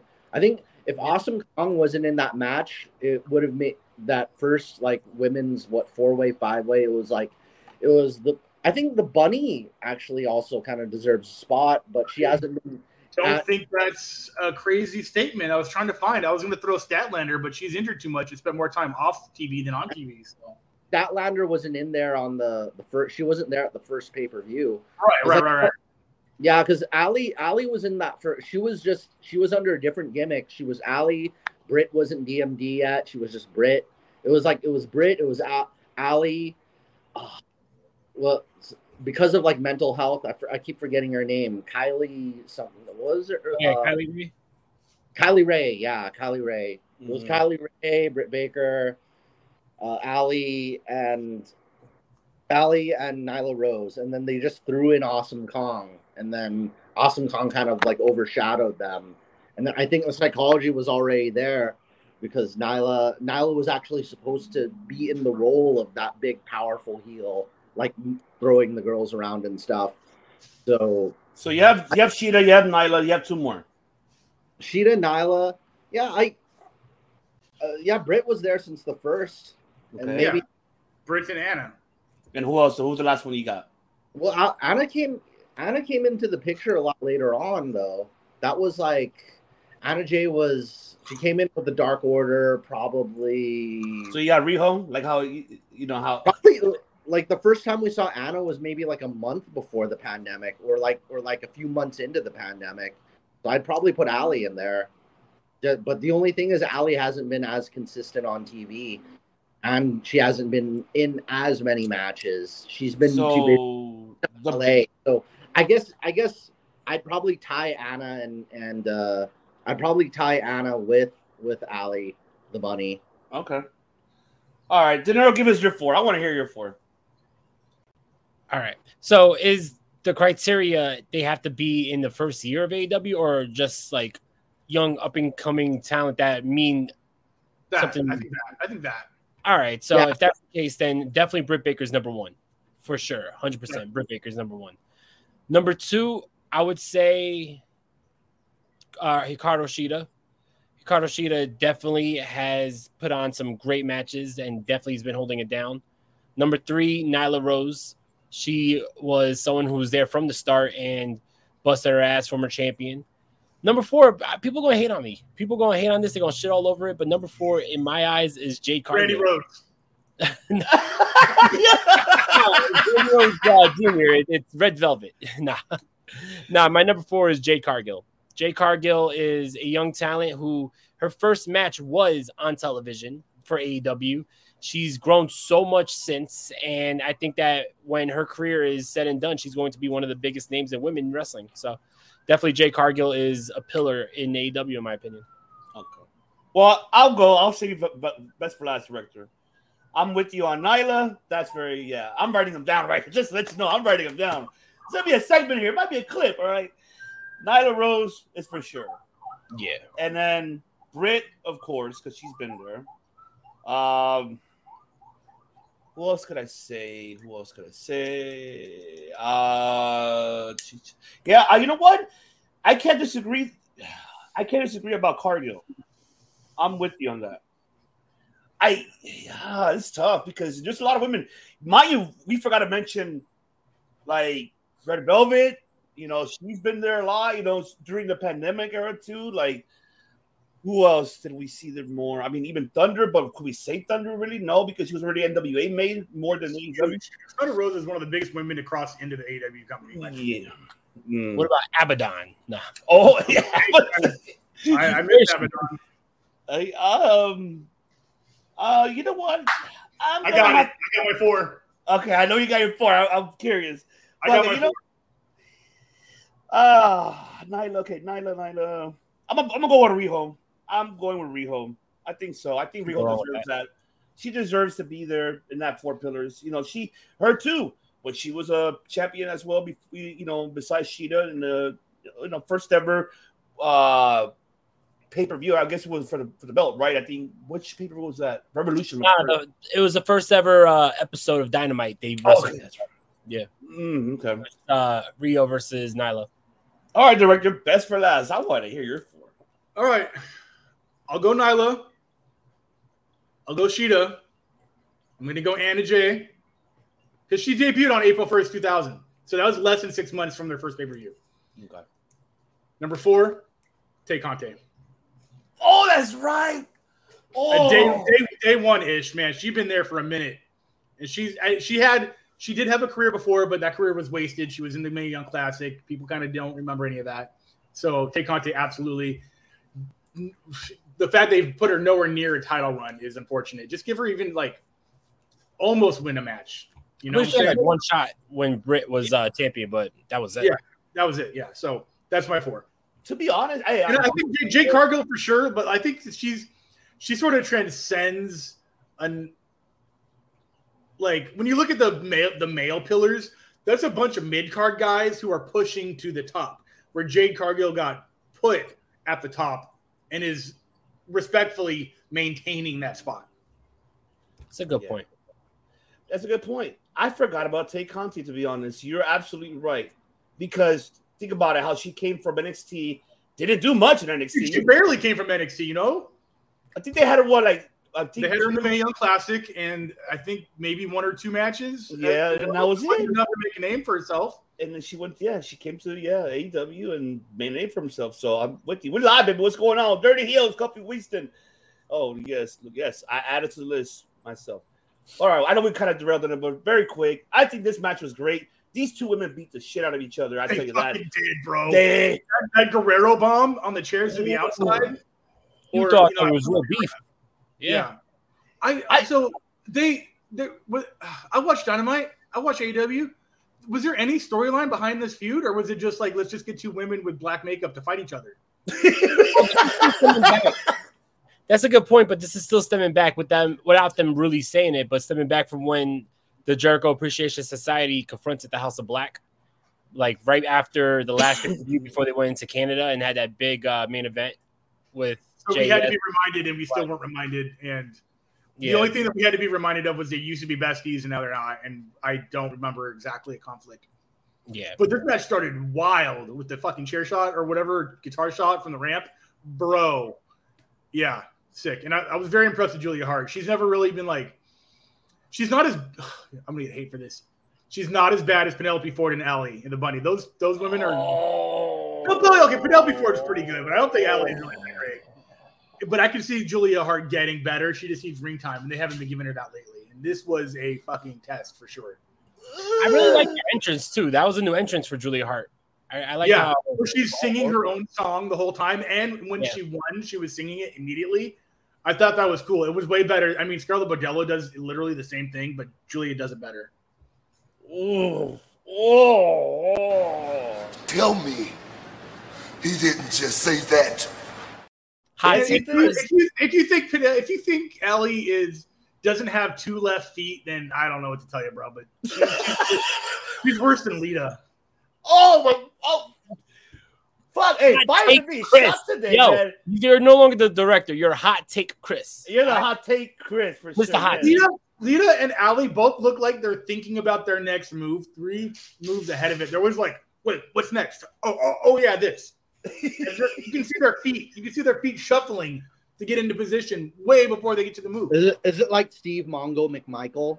You know, Yikes, Yeah. yo, on top rope yesterday, we had a Lita, whole- Lita is the Mongo McMichael of, of speeches of the feet. Oh man, this is like I'm done. I'm done with Mongo talk. We talked for like 25 minutes about how Mongo botched every single thing he did. Wrestle Botch has a 30 minute Mongo mic drop. It's the greatest thing ever. Shout out to Ryan from Wrestle Botch. That's right. And mind you, we're talking about the, the wrestling, all right? We're not talking the personal Mongo. Yeah. Shout out for my No, I'm probably I'm pretty sure that's even worse. You know, Steve Austin stole his stole his wife. So I mean, Uh, wow, that's for sure. shout out to Deborah shit, and the puppies. Yes. Uh, Shout out to Brian Cook. What's going on, my Chi Town brother? Yes. Bro, Brian Cook. on? Yes. I'm with you too about Tay Conti. Be really needs to get back in the ring and be a killer instead of being a side piece like for Sammy. That's for sure. P.S. Energy, Julie Hart beat the stuffing. Uh, yeah, the shitting. Yeah, that was they- I wouldn't say match of the night, but it was definitely like im- that was a surprise match of the night. Like, oh, okay, cool. Oh man, for sure. Uh, Matt Callis, you want to take it away on this one? Give us your take. yeah, it's it's it. This is another case of I guess I guess House of Black really is now a babyface faction since Anna Jay is still a member of JAS. So it's it's a new it's a new kind of love. I think she's going to be very Julia Hart's going to get pretty popular, like even more popular as as the months roll on. And I wouldn't be surprised seeing her in like any type of title picture or any kind of like I'll say program feud, any type of, of high profile feud with any anybody. Like, don't be surprised if you see Julia Hart versus Saraya or something like that down the line. Like, I wouldn't, I wouldn't be surprised. So she's really, I guess this is her big kind of baby face moment, more or less. This is kind of her her her big like this is this is now a top eight. I guess this is going to be like our girl Undertaker, more or less of AEW. Oh. Yeah, that's definitely the gimmick. I don't think they're hiding that like homage to Taker. Yeah. I wouldn't say she's like debuted as a babyface. I think she's debuted as a respectable in-ring performer. Um, I think like because she's I think the the the momentum of House of Black is kind of like by proxy she's a face. I don't even know if House of Black is technically a face because they're anti-heroes.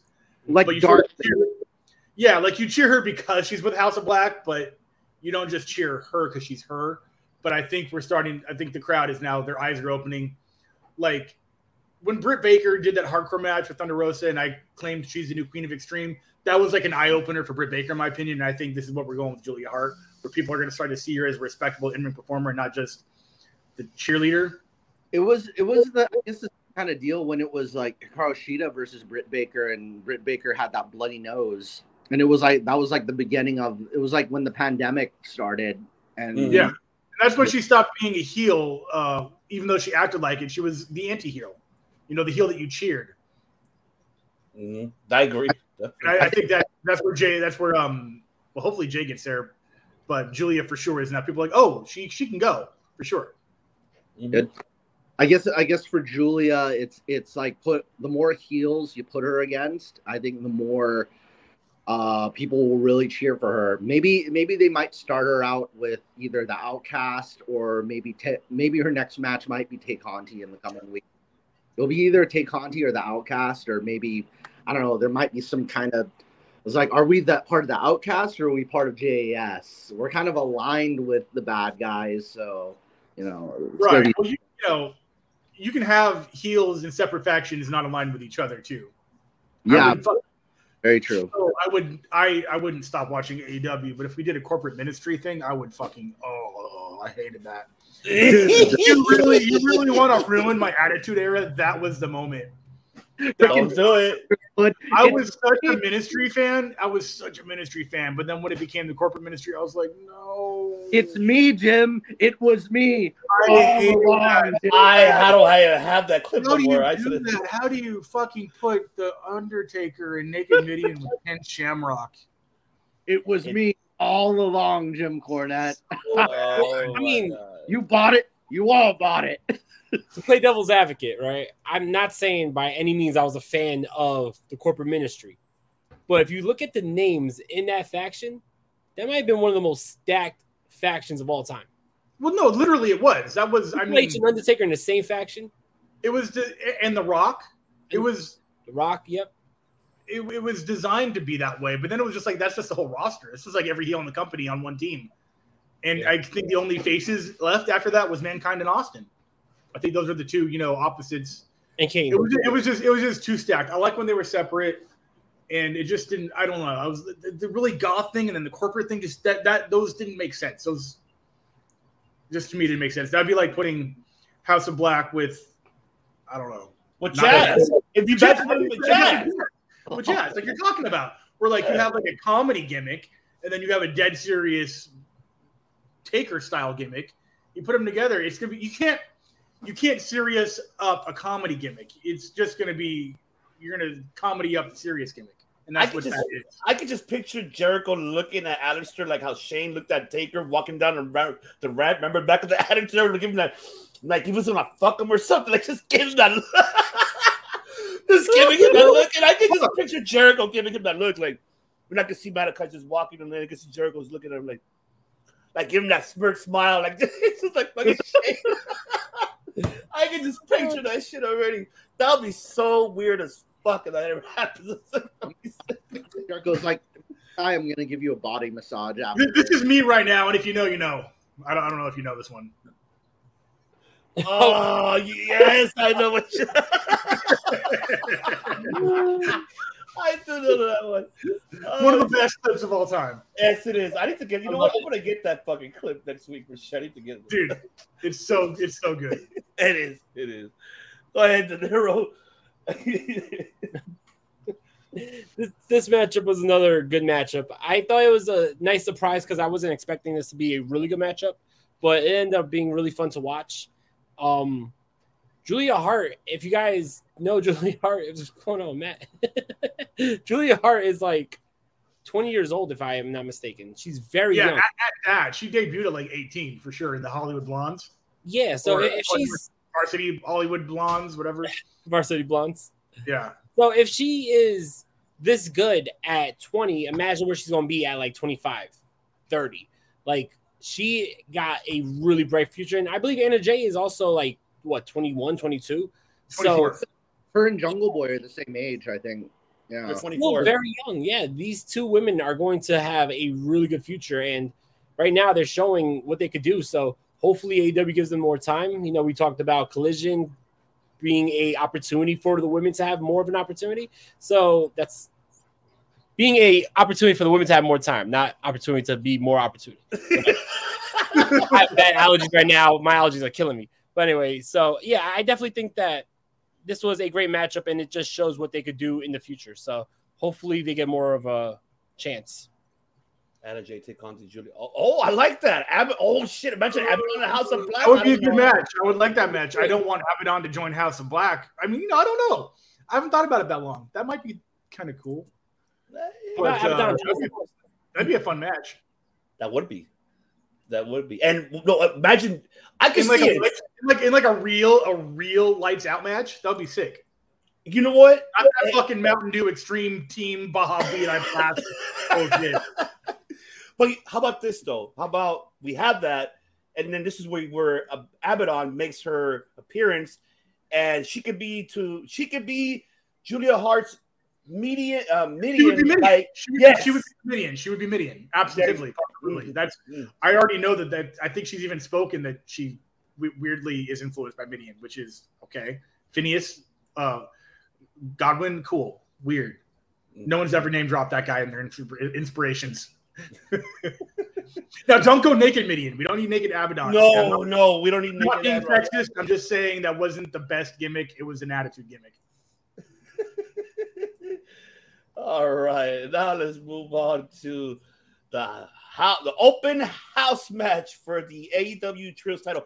By the way, I wanted to mention I love the new belt design. What do you think I put them right here? Because it's almost similar to it. That black and little silver, what they did. I don't know if you guys noticed it. They got rid of that gold one. No, because the lights are never on during these matches.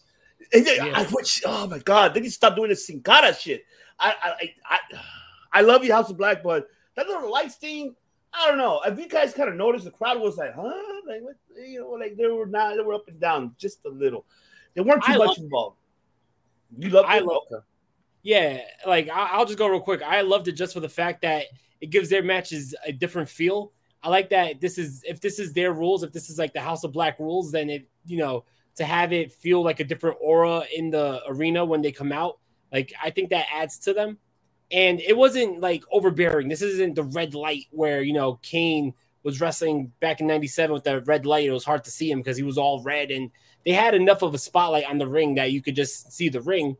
And kind of like what Tony Schiavone said on commentary, I like the fact that it felt like old school wrestling. Like if, if you ever go back to like the old like tapes of WWF in Madison Square Garden, the whole arena is blacked out, and you just have a spotlight on the ring. And I That's always how- yeah, that's UFC does that too, and it's super helpful.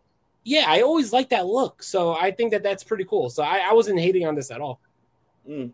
Shout out to Nick Iris from the Ring Fanatics podcast, man. I hope they keep starting it's real. Yeah, old school. Black, fan. yeah, Or I mean, I wouldn't say fan, I'd say peer because he runs a podcast too, right? Yeah. Uh, Yeah. it- Uh, Baja yeah, for real. Also, shout out to uh, Baja Blast, the rapper from LA who makes a cameo in our Wish You Would video.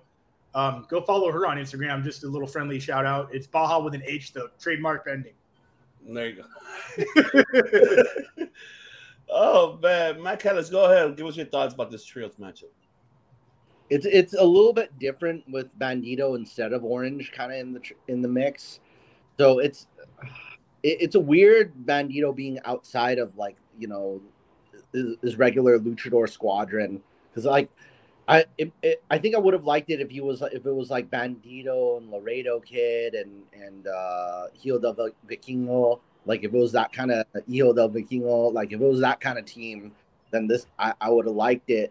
But this I don't know he didn't seem to you know it it didn't seem to fit the the these two different things. It's kind of like you know I, I I think best friend should have had like somebody who has kind of like a history with them um is it is more kind of closer to their gimmick maybe some kind of like nerdy wrestler guy Rocky, Rom- Rocky Romero would have been the guy. Yeah. Roppongi Vice. That would have been your Roppongi Vice best friends version. I Rocky Romero would have been a better choice, and then they could have used their Uh, Roppongi. So, because because because uh, Roppongi Vice and Best Friends were were actually going on simultaneously. Sorry, I'm watching fights. Knockout. I think in the what do you call it in the the Roppongi Vice hip hop song that's their entrance theme. They even reference Best Friends in that song, you know, as well. House of I, lo- I love House of Black. I think once they lose the titles, I think it will be kind of. I think Malakai and I think all three of them have really good singles careers in the making. I just kind of hope none of them. I I I hope Buddy Matthews finds a good space to work in because I I don't want any of them to be the Marty Jannetty of their team. you know, Malakai Malakai has so many great kind of dream one on one matches you can do with them, and and as well as Brody King as well. Like uh, more of the big guy, like especially him in like the super heavyweight division with like your Lance Archers and your and your Jake Hagers and any of and, and Luchasaurus and Brian Cage, all your big, big, big, big, big fellas. You can do cool stuff with them. So speak, speaking of uh, big stuff, Temple, uh, which I, I literally forgot about that. That uh, Demonic Flamita and Black Taurus did beat the House of Black, which was uh, Malakai and Brody King for the PWG tag team titles. So they're the that tag team champions. They could have been, maybe they could have been the team with them and Bandito or Laredo that would have been cool. hmm That would have been actually epic to see. Uh, House Black loses the titles to Rush, Racing Andrade. Oh, maybe that could be too. Uh, to Li, Lij, Los Ingobernables. Okay, all right. Director, the floor is yours. Yes. I like these matches. Um, the best friends dynamic, they almost have like a Freebird rule. I mean, they literally have a Freebird rule where it's like any two plus any third who's just around can be in the best friends and get a title shot. And uh, that's all right. I ain't mad at that. Um, what I think is confusing to the fans is you really have to pay attention to who's legal in these matches. Because I was watching this and they hit that trio finisher, Tower of Terror, whatever the fuck it's called, and I, just, I was like, "Oh, it's over. Who who was who? Who got the pin? Who where I?" So it's very confusing when you're just like watching the match and then you got to figure out like keeping track of who's legal, who's getting the pin, when's the finisher coming.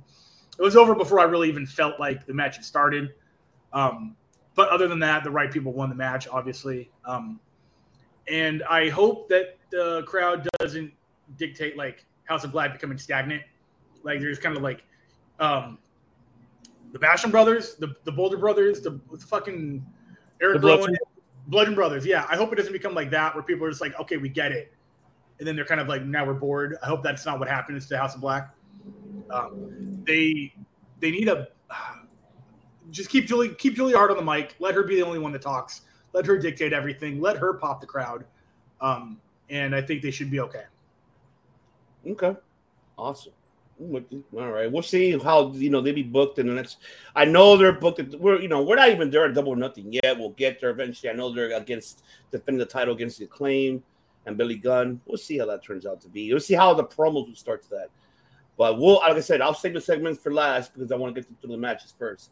And of course, the main event, which you damn backstabber you. Yes, I'm looking at you, the one under Mike De Niro. Your father turned his back. By God, Kenny Omega. That's right. Jesus, why? Why, Matt? Why did you do this? Tell me why. Because I'm pretty sure.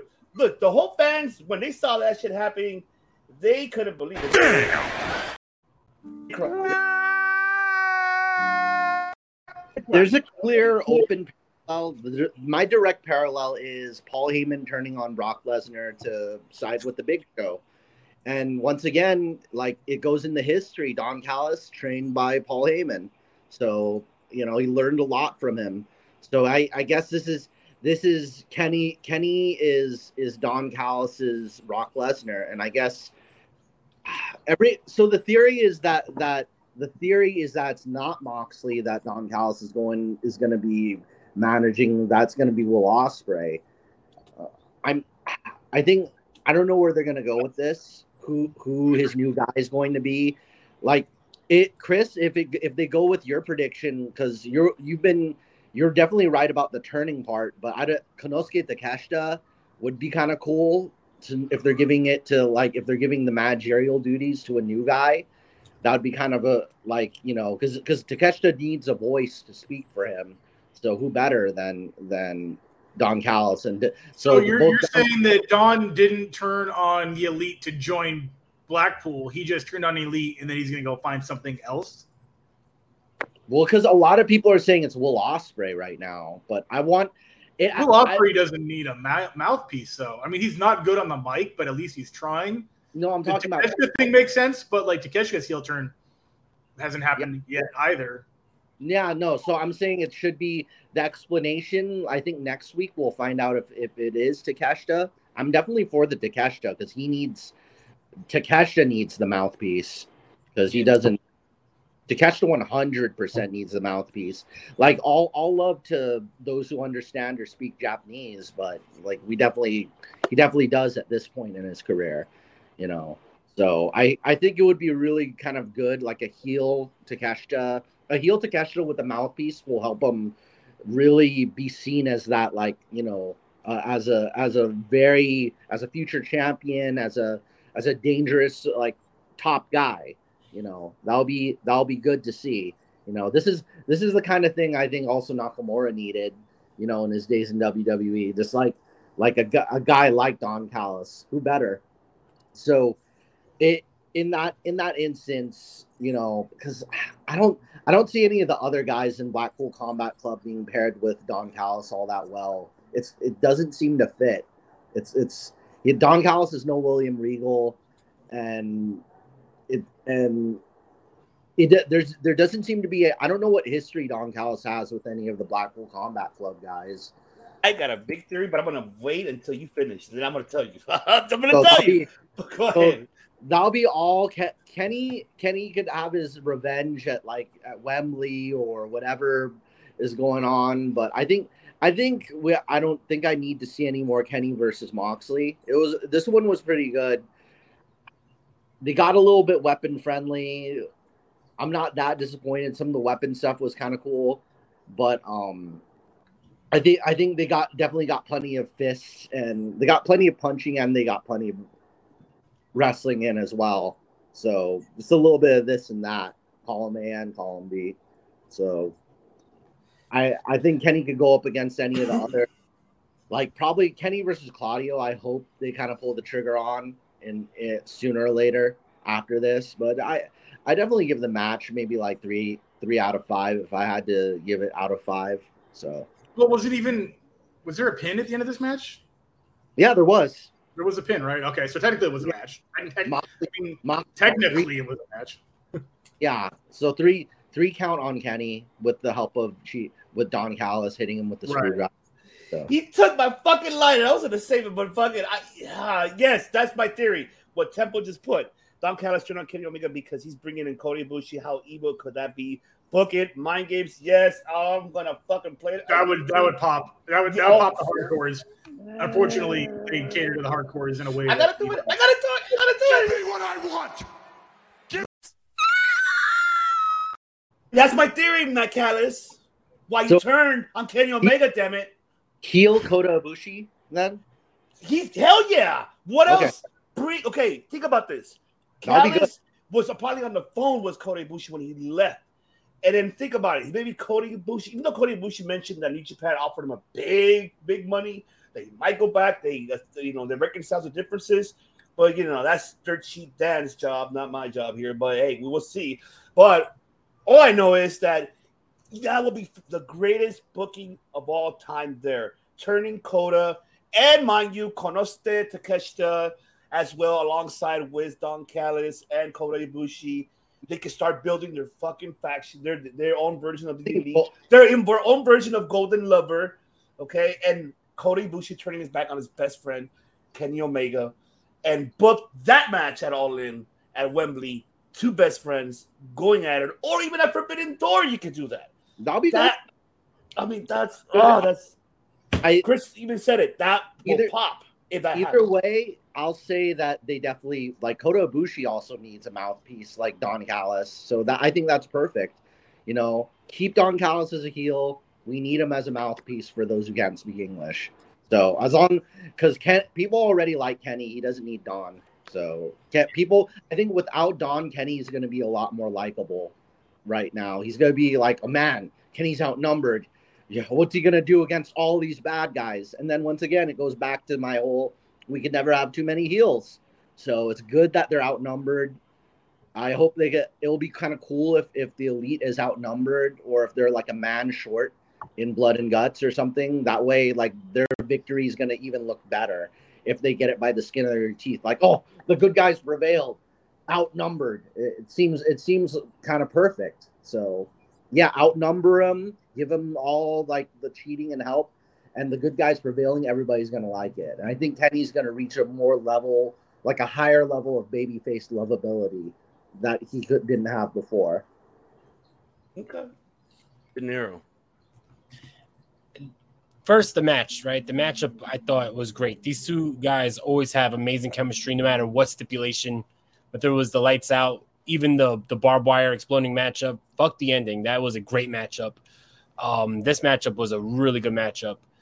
Uh, Kenny and John Moxley, like they've been feuding since day one. Like the first ever double or nothing event ended with Kenny and John Moxley fighting all through the crowd. So it's really cool to see them go back to the well with this, and I enjoyed it. Um, I was very shocked by the end. I, I first of all, I'm glad that Kenny is okay because that was a nasty, nasty spot where he hit that V trigger on John Moxley yeah. and went through the cage, and then he had his Yeah. leg caught. That could have been really bad. That was like um, the, the Lesnar thing with Goldberg, I think, right? Where Yeah. Lesnar speared the Lesnar through the cage, and I don't think the cage was supposed to break on that.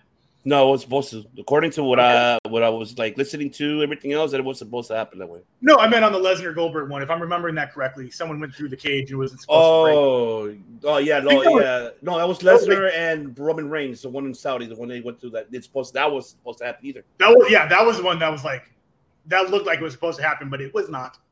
Yeah.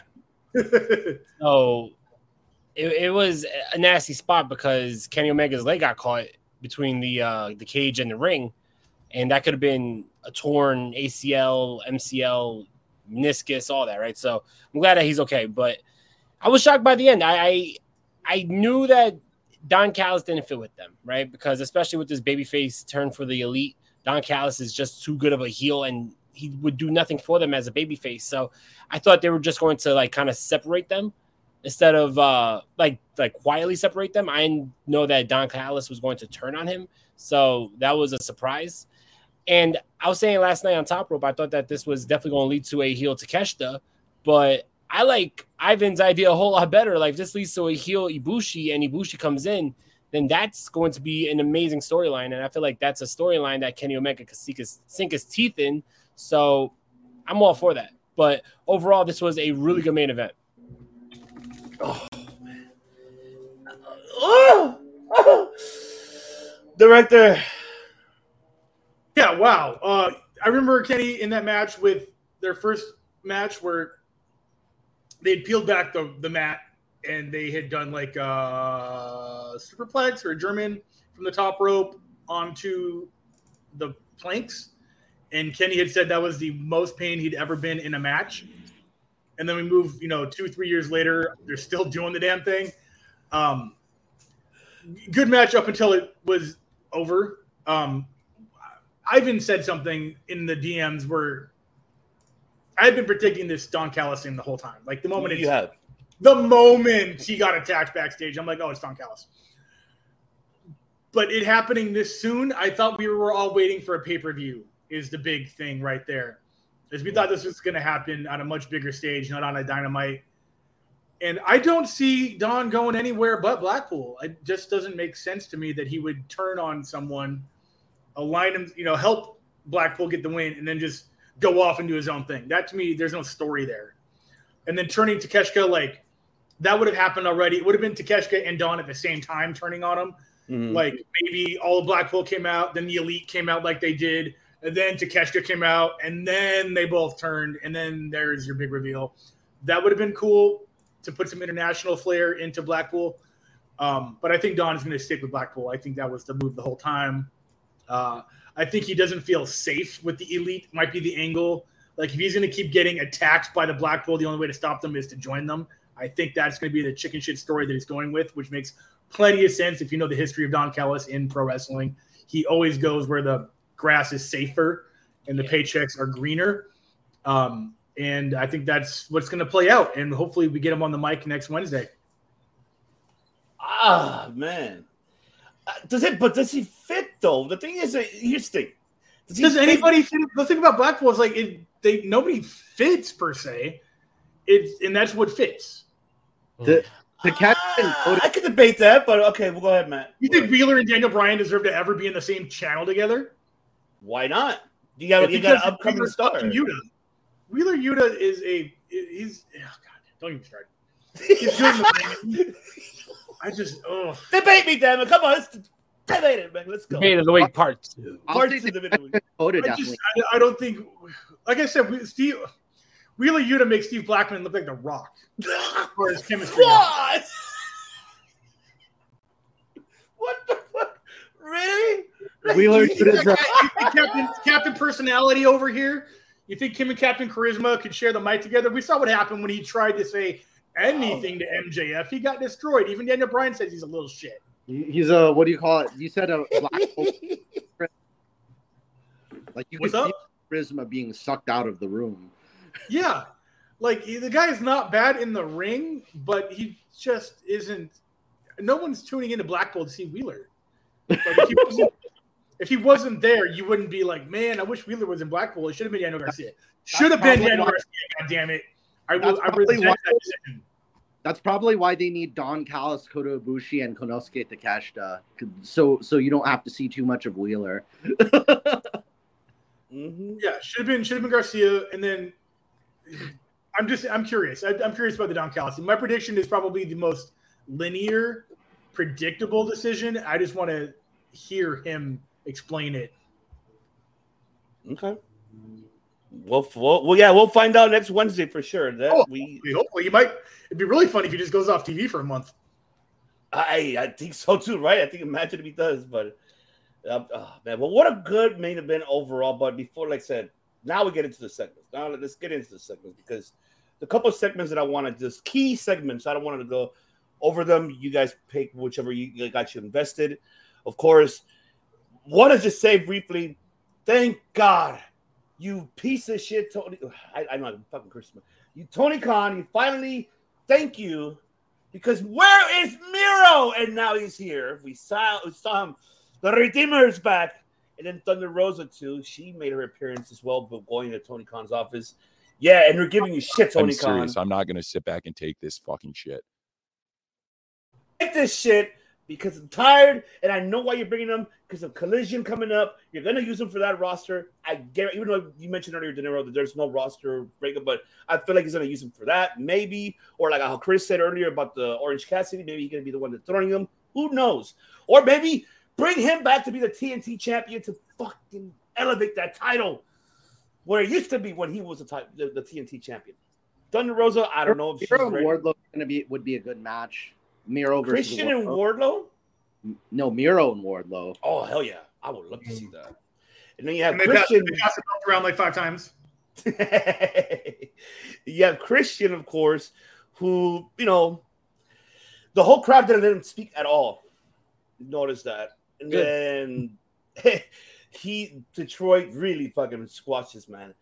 I I I don't know if I can say I'm invested of him going after the TNT belt against Wardlow. I don't know where is that coming into play. We'll see what happens with that. Uh, one thing, uh, and then of course the Outcast. I guess is going to happen next week. I think they're they're facing next week against um against uh, uh, Britt, Jamie Hayter, and Hikaru Shida. That's going to happen next week. And then uh, one thing, which is your boy De Niro. I literally like I'm De Niro. I'm gonna tell you right now, your your boy, your band, Double J, double, double whatever the hell. I don't even want to say it. It is J E double F J K double R E double T. Jeff Is Jarrett. Jeff Jarrett. He is great. I would say of how to tell stories. That segment and that ring with Briscoe, and then they're taking the drink, and then you know Sonjay throwing that drink, and then FTR power driving Briscoe, assuming because they were blind, so they didn't know. It was, that's your old school typical TNA. We've seen it at WWE. Yeah. We seen it in on a WCW. Old school type of way to get a you know something started, like the man, the middleman getting like what the fuck? Why'd you do that to me? Like, and everybody's like, oh my god, what, what, I, what have I done? I guarantee you, this was Jeff Jarrett's idea. As Yeah. much as nobody, it, it, can't be FTR's. I respect FTR. Can't be Sonjay's or the rest of the. It, it was Satnam's idea. No, I mean, what? It was. It was Jeff Jarrett's idea. I like this. I like this. We're just going with it for double or nothing. Now Yeah. that Briscoe's going to be the, the uh, the guest referee. Let's see how this is going to turn out to be. I'm liking this story, to be honest with you. I'm not actually not mad about it. I'm actually pretty impressed. I like, see, this is where Jarrett belongs behind the scenes, knowing how to make tell stories, not in a fucking ring, okay? Jarrett, no. You take Hey. away. Did you see his match with Dax two weeks ago? It was, it was, yes, we talked about Great it. yes. matchup. If you're that age and you're in that shape and you can still put on great matches, you also belong in the ring. That's how I see it. Um, 100% Ric Flair. Woo! And, and spe- you know, and then we get those, you know, those segments that the four pillars did. We got Sammy's story, we got Jungle Boy story, we got Darby's story, MJF being the Paul McCartney one, here out of, out of the Beatle one. You compared each other. I like that reference. Good promos, not to start it, because now we got the the trials and tribulations out of the way, right? And now we're getting the promos coming up within the next two and a half weeks because we're heading into Double or Nothing coming up on Memorial Day weekend, May 28th. So we're gonna get that for sure. The booking of the promos and which is good. Um, but I don't mean to cut you off. topic for Double or. Nothing is the day after uh, Night of Champions. Right after Night of Champions. Yep. Right after. Right, exactly. It's right after. Right after. Exactly. And then Damn, I know it's in the same weekend. hmm Rampage spoilers. Uh, the only one spoiler is the segment of of the Hardys coming out, thanking everybody. Hey, thank you so much. We delete it. Uh, the firm, uh, you know, with the firm deletion, delete. That's right. And then Ethan, and then Ethan Page earlier make amends with the with the guns to help him out against you know the Hardys. They came out, challenge the Hardys. The Hardy says, Matt Hardy says, one stipulation: if we win, we own Ethan Page's contract. So it looks like it's gonna. I don't know what's going on with Ethan, man. The firm is done. I don't know what's going on, but sorry, that's that's the only spoiler rampage I'll give you guys. The matches I won't. I think Matt should watch it because Kyle Fletcher is on Rampage. Action on Brady and Kyle Fletcher is going to be a banger. I would watch that if I were you. That's today. Um, and that's it. That's all I have for the segments. I don't know which one you guys want to talk about, which one you guys get you more invested, or you want to go through brief overall. I'll take it to you, Matt Callis, very quick. Which one got you invested of these segments on Dynamite? I think I'd, I'm gonna just do an overall. You know, I'm not gonna go segment by segment. I like that they brought back Thunder Rosa and Miro. I think we'll ha- we'll get a lot of good matches out of out of them and mixing it up with whoever else. I think Thunder Rosa and Saraya would be kind of cool down the line. But um, I think another another thing is uh, Jeff Jarrett and everything that's going on in his world, his world, his world. Jesus. Bato, bato, Eddie, dum, bum, dum, day. I don't know the lyrics. I can't. That guy's the the guy singing that theme. I can't understand him. I have the song on my phone now though. So See, see what you did to Nero. Now you got him having on the phone now. Hey, the bato, bato, big D, you will see a king. You know. I mean, Wonderful. I I I, I kind of hope I, I get some good uh, Jeff Jarrett singles matches in the oncoming weeks. Satnam Singh, I don't know who he reminds me of at the moment though. Like, Don't like say Khali. Do not say Khali because he's just not a Khali.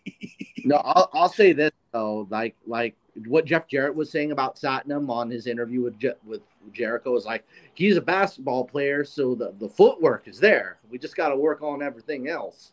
That's that's why I'll say I reckon. Now, I First say, Indian to sign the what's up? NBA.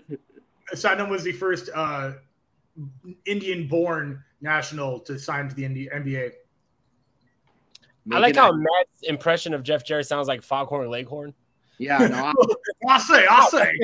I'll say he's a good basketball player. I'll say. now I say boy, now I say boy, be be be now I say boy. That's a joke, son. It's a joke. Foghorn Leghorn. That well, Tennessee's pretty close to Kentucky, you know. So They touch. Yeah, they touch. Yeah, they touch. You know, maybe maybe that'll be like the maybe whoever feuds with Jeff Jarrett, that'd be a good way to make fun of him. It's like Jeff Jarrett, you sound like Foghorn Leghorn. And show up with a fucking- But that'll be all. All right. All right. Director.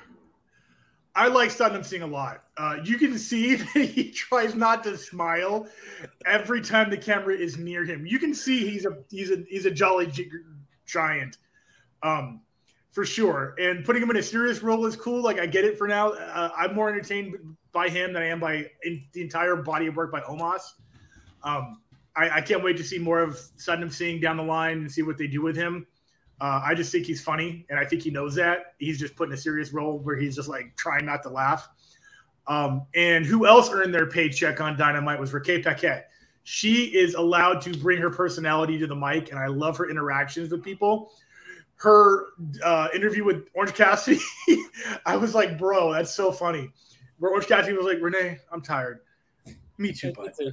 I was like, bro, I love that she's just not doing the same old fucking vanilla interview show your teeth and just walk away. Like she's she's really living it up over there, and I hope she's having a lot of fun. And uh, that's pretty much it. Uh, not a bad dynamite at all. Things happened. Storylines progressed. Storylines are pushing towards the pay per view, and we'll see what happens. Mm, De Niro. So I'm gonna go one by one here, and I'm gonna be very long winded. So, nah, just like uh, what's called everyone else. Overall, I think that fun fun segments. I was just most impressed by the way they handled Miro and Thunder Rosa's return because it had a sense of realism.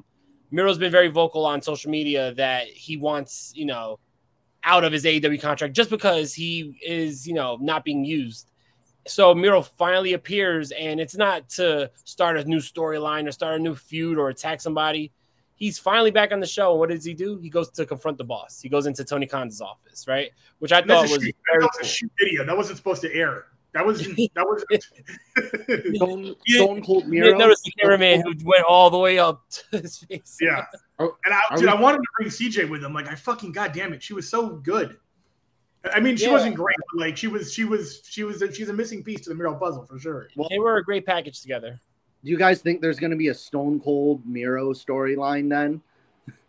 like, He's going to put Tony Khan in the uh, accolade, or what, is, what does he call it? The game over? Yeah, that, do that- the Dave and Buster bad guy. But not yet. And then when they had Thunder Rosa do it too, I thought that was interesting because it's a very similar situation. Thunder Rosa's been, I don't know if you guys watch AEW All Access after Dynamite, but it's been a lot of Thunder Rosa shit talk on that show. Like they're constantly showing um Britt Baker shit talking Thunder Rosa backstage, and Thunder Rosa was very vocal on social media about you know AEW's constantly just like promoting and showing these uh, women backstage shit talking me, but never give me an opportunity to like really say my piece. And then she even said something like, "Oh, this is a problem starting at the top because if Tony Khan would have allowed me to have an opportunity to say my piece."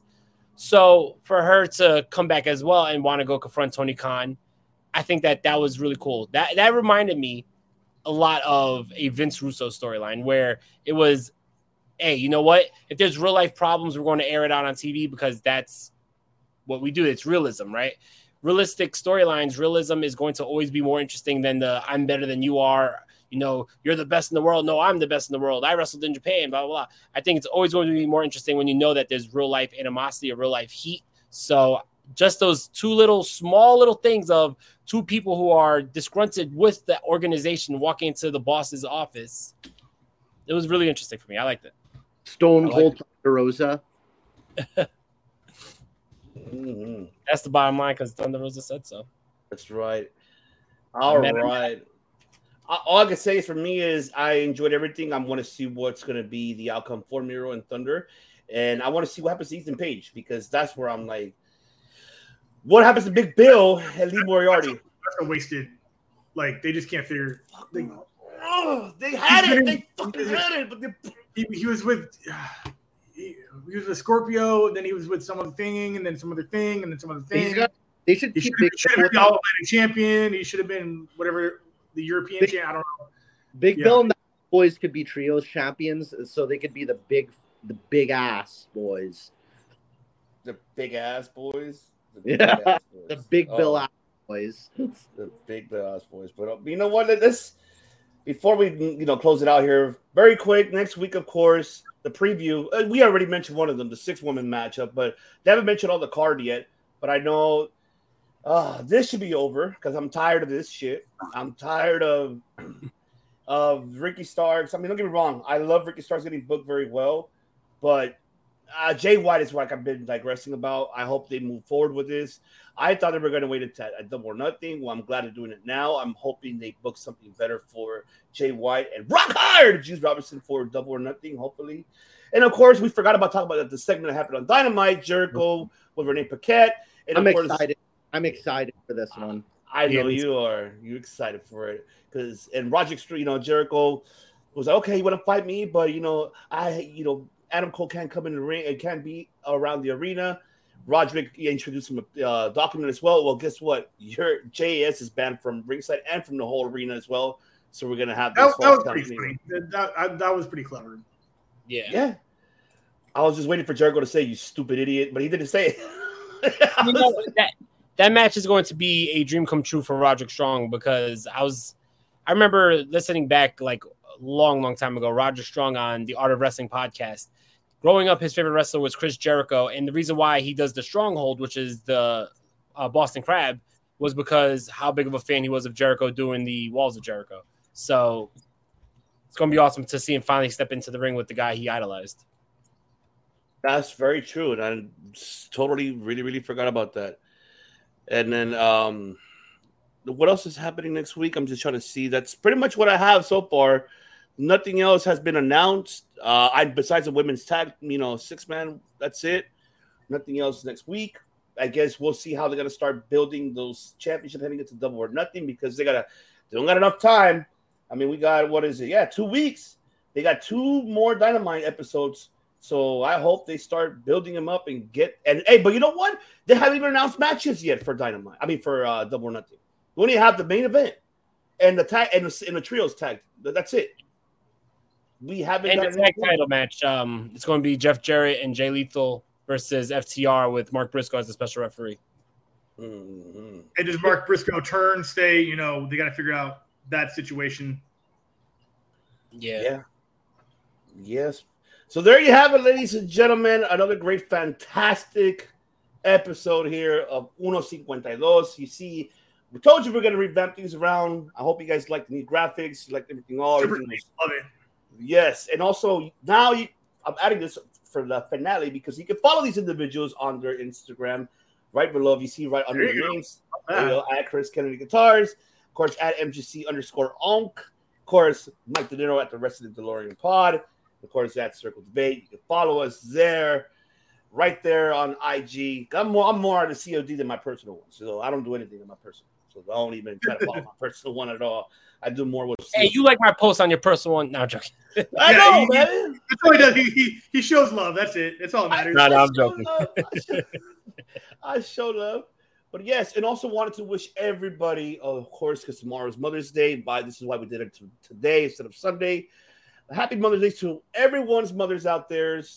Everyone, regardless if it's a real or not, I don't doesn't matter. Just happy Mother's Day to whoever for has raised you and put you, you know, and guide you to the world where we're at today. Wish nothing but mwah, kisses to all your mothers out there. That's right. And of course, don't forget FDS too. Do we have anything coming up for FDS, Director? Uh, yeah, the single "Wish You Would" comes out May 23rd. Pre-order it. Enter to win a trip to Los Angeles, hang out with the band at Universal Studios, uh, and that is what we got going on. Go to FDS Band Official on Instagram, find the link, and enter to win. That's right. We still got it. Yes. If you go Universal Studio. Universal Studio. Hang out with the director. You know, he'll fly you from wherever you're at to LA. Hang out with the director and the Anywhere in the continental United States, don't get it twisted. You're not coming in here from, from Canada or Europe or Australia.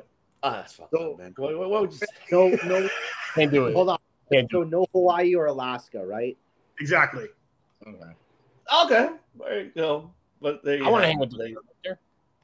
Did, did you pre-save the track? You damn right I did. Then you're entered to win. Hey! That's right. But yes, no outro today, ladies and gentlemen. We're just gonna end it like this because I'm still working on a new outro. I said everything's gonna be in place next week. A lot of changes you'll see on our social medias and on our YouTube channel, Twitter. The Twitter, IG, all of that. Now we're down to De Niro is part of the logo, and yes, love it. And he's somewhere right there behind this. And then yes, De Niro, if you come to SoCal, there's there's too, too many things to show you. If I come, I gotta stay for like a month. Oh wow, they, uh, that's probably more than a month. You have What's to say that? I got a couch somewhere. I appreciate that. Or four. That's right. But yes, ladies and gentlemen, we'll be back next Sunday, uh, three o'clock Eastern, two o'clock Central, one o'clock Pacific Standard Time. We'll be giving, of course, the, same. You, of course, what happened on Raw and SmackDown. We'll bring some NXT this time and some Impact. Whatever's going on in the world of news of professional wrestling. And of course, the AEW Dynamite, of course, because the next week's Dynamite is going to be stupendous because we got to see what's going to happen heading into Double or Nothing. But yes, señoras y señores, gracias por todo el apoyo. We bid you adieu.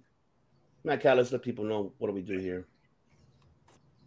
We don't make podcasts. There are no roads where we're going. There you go. Bye. we make history.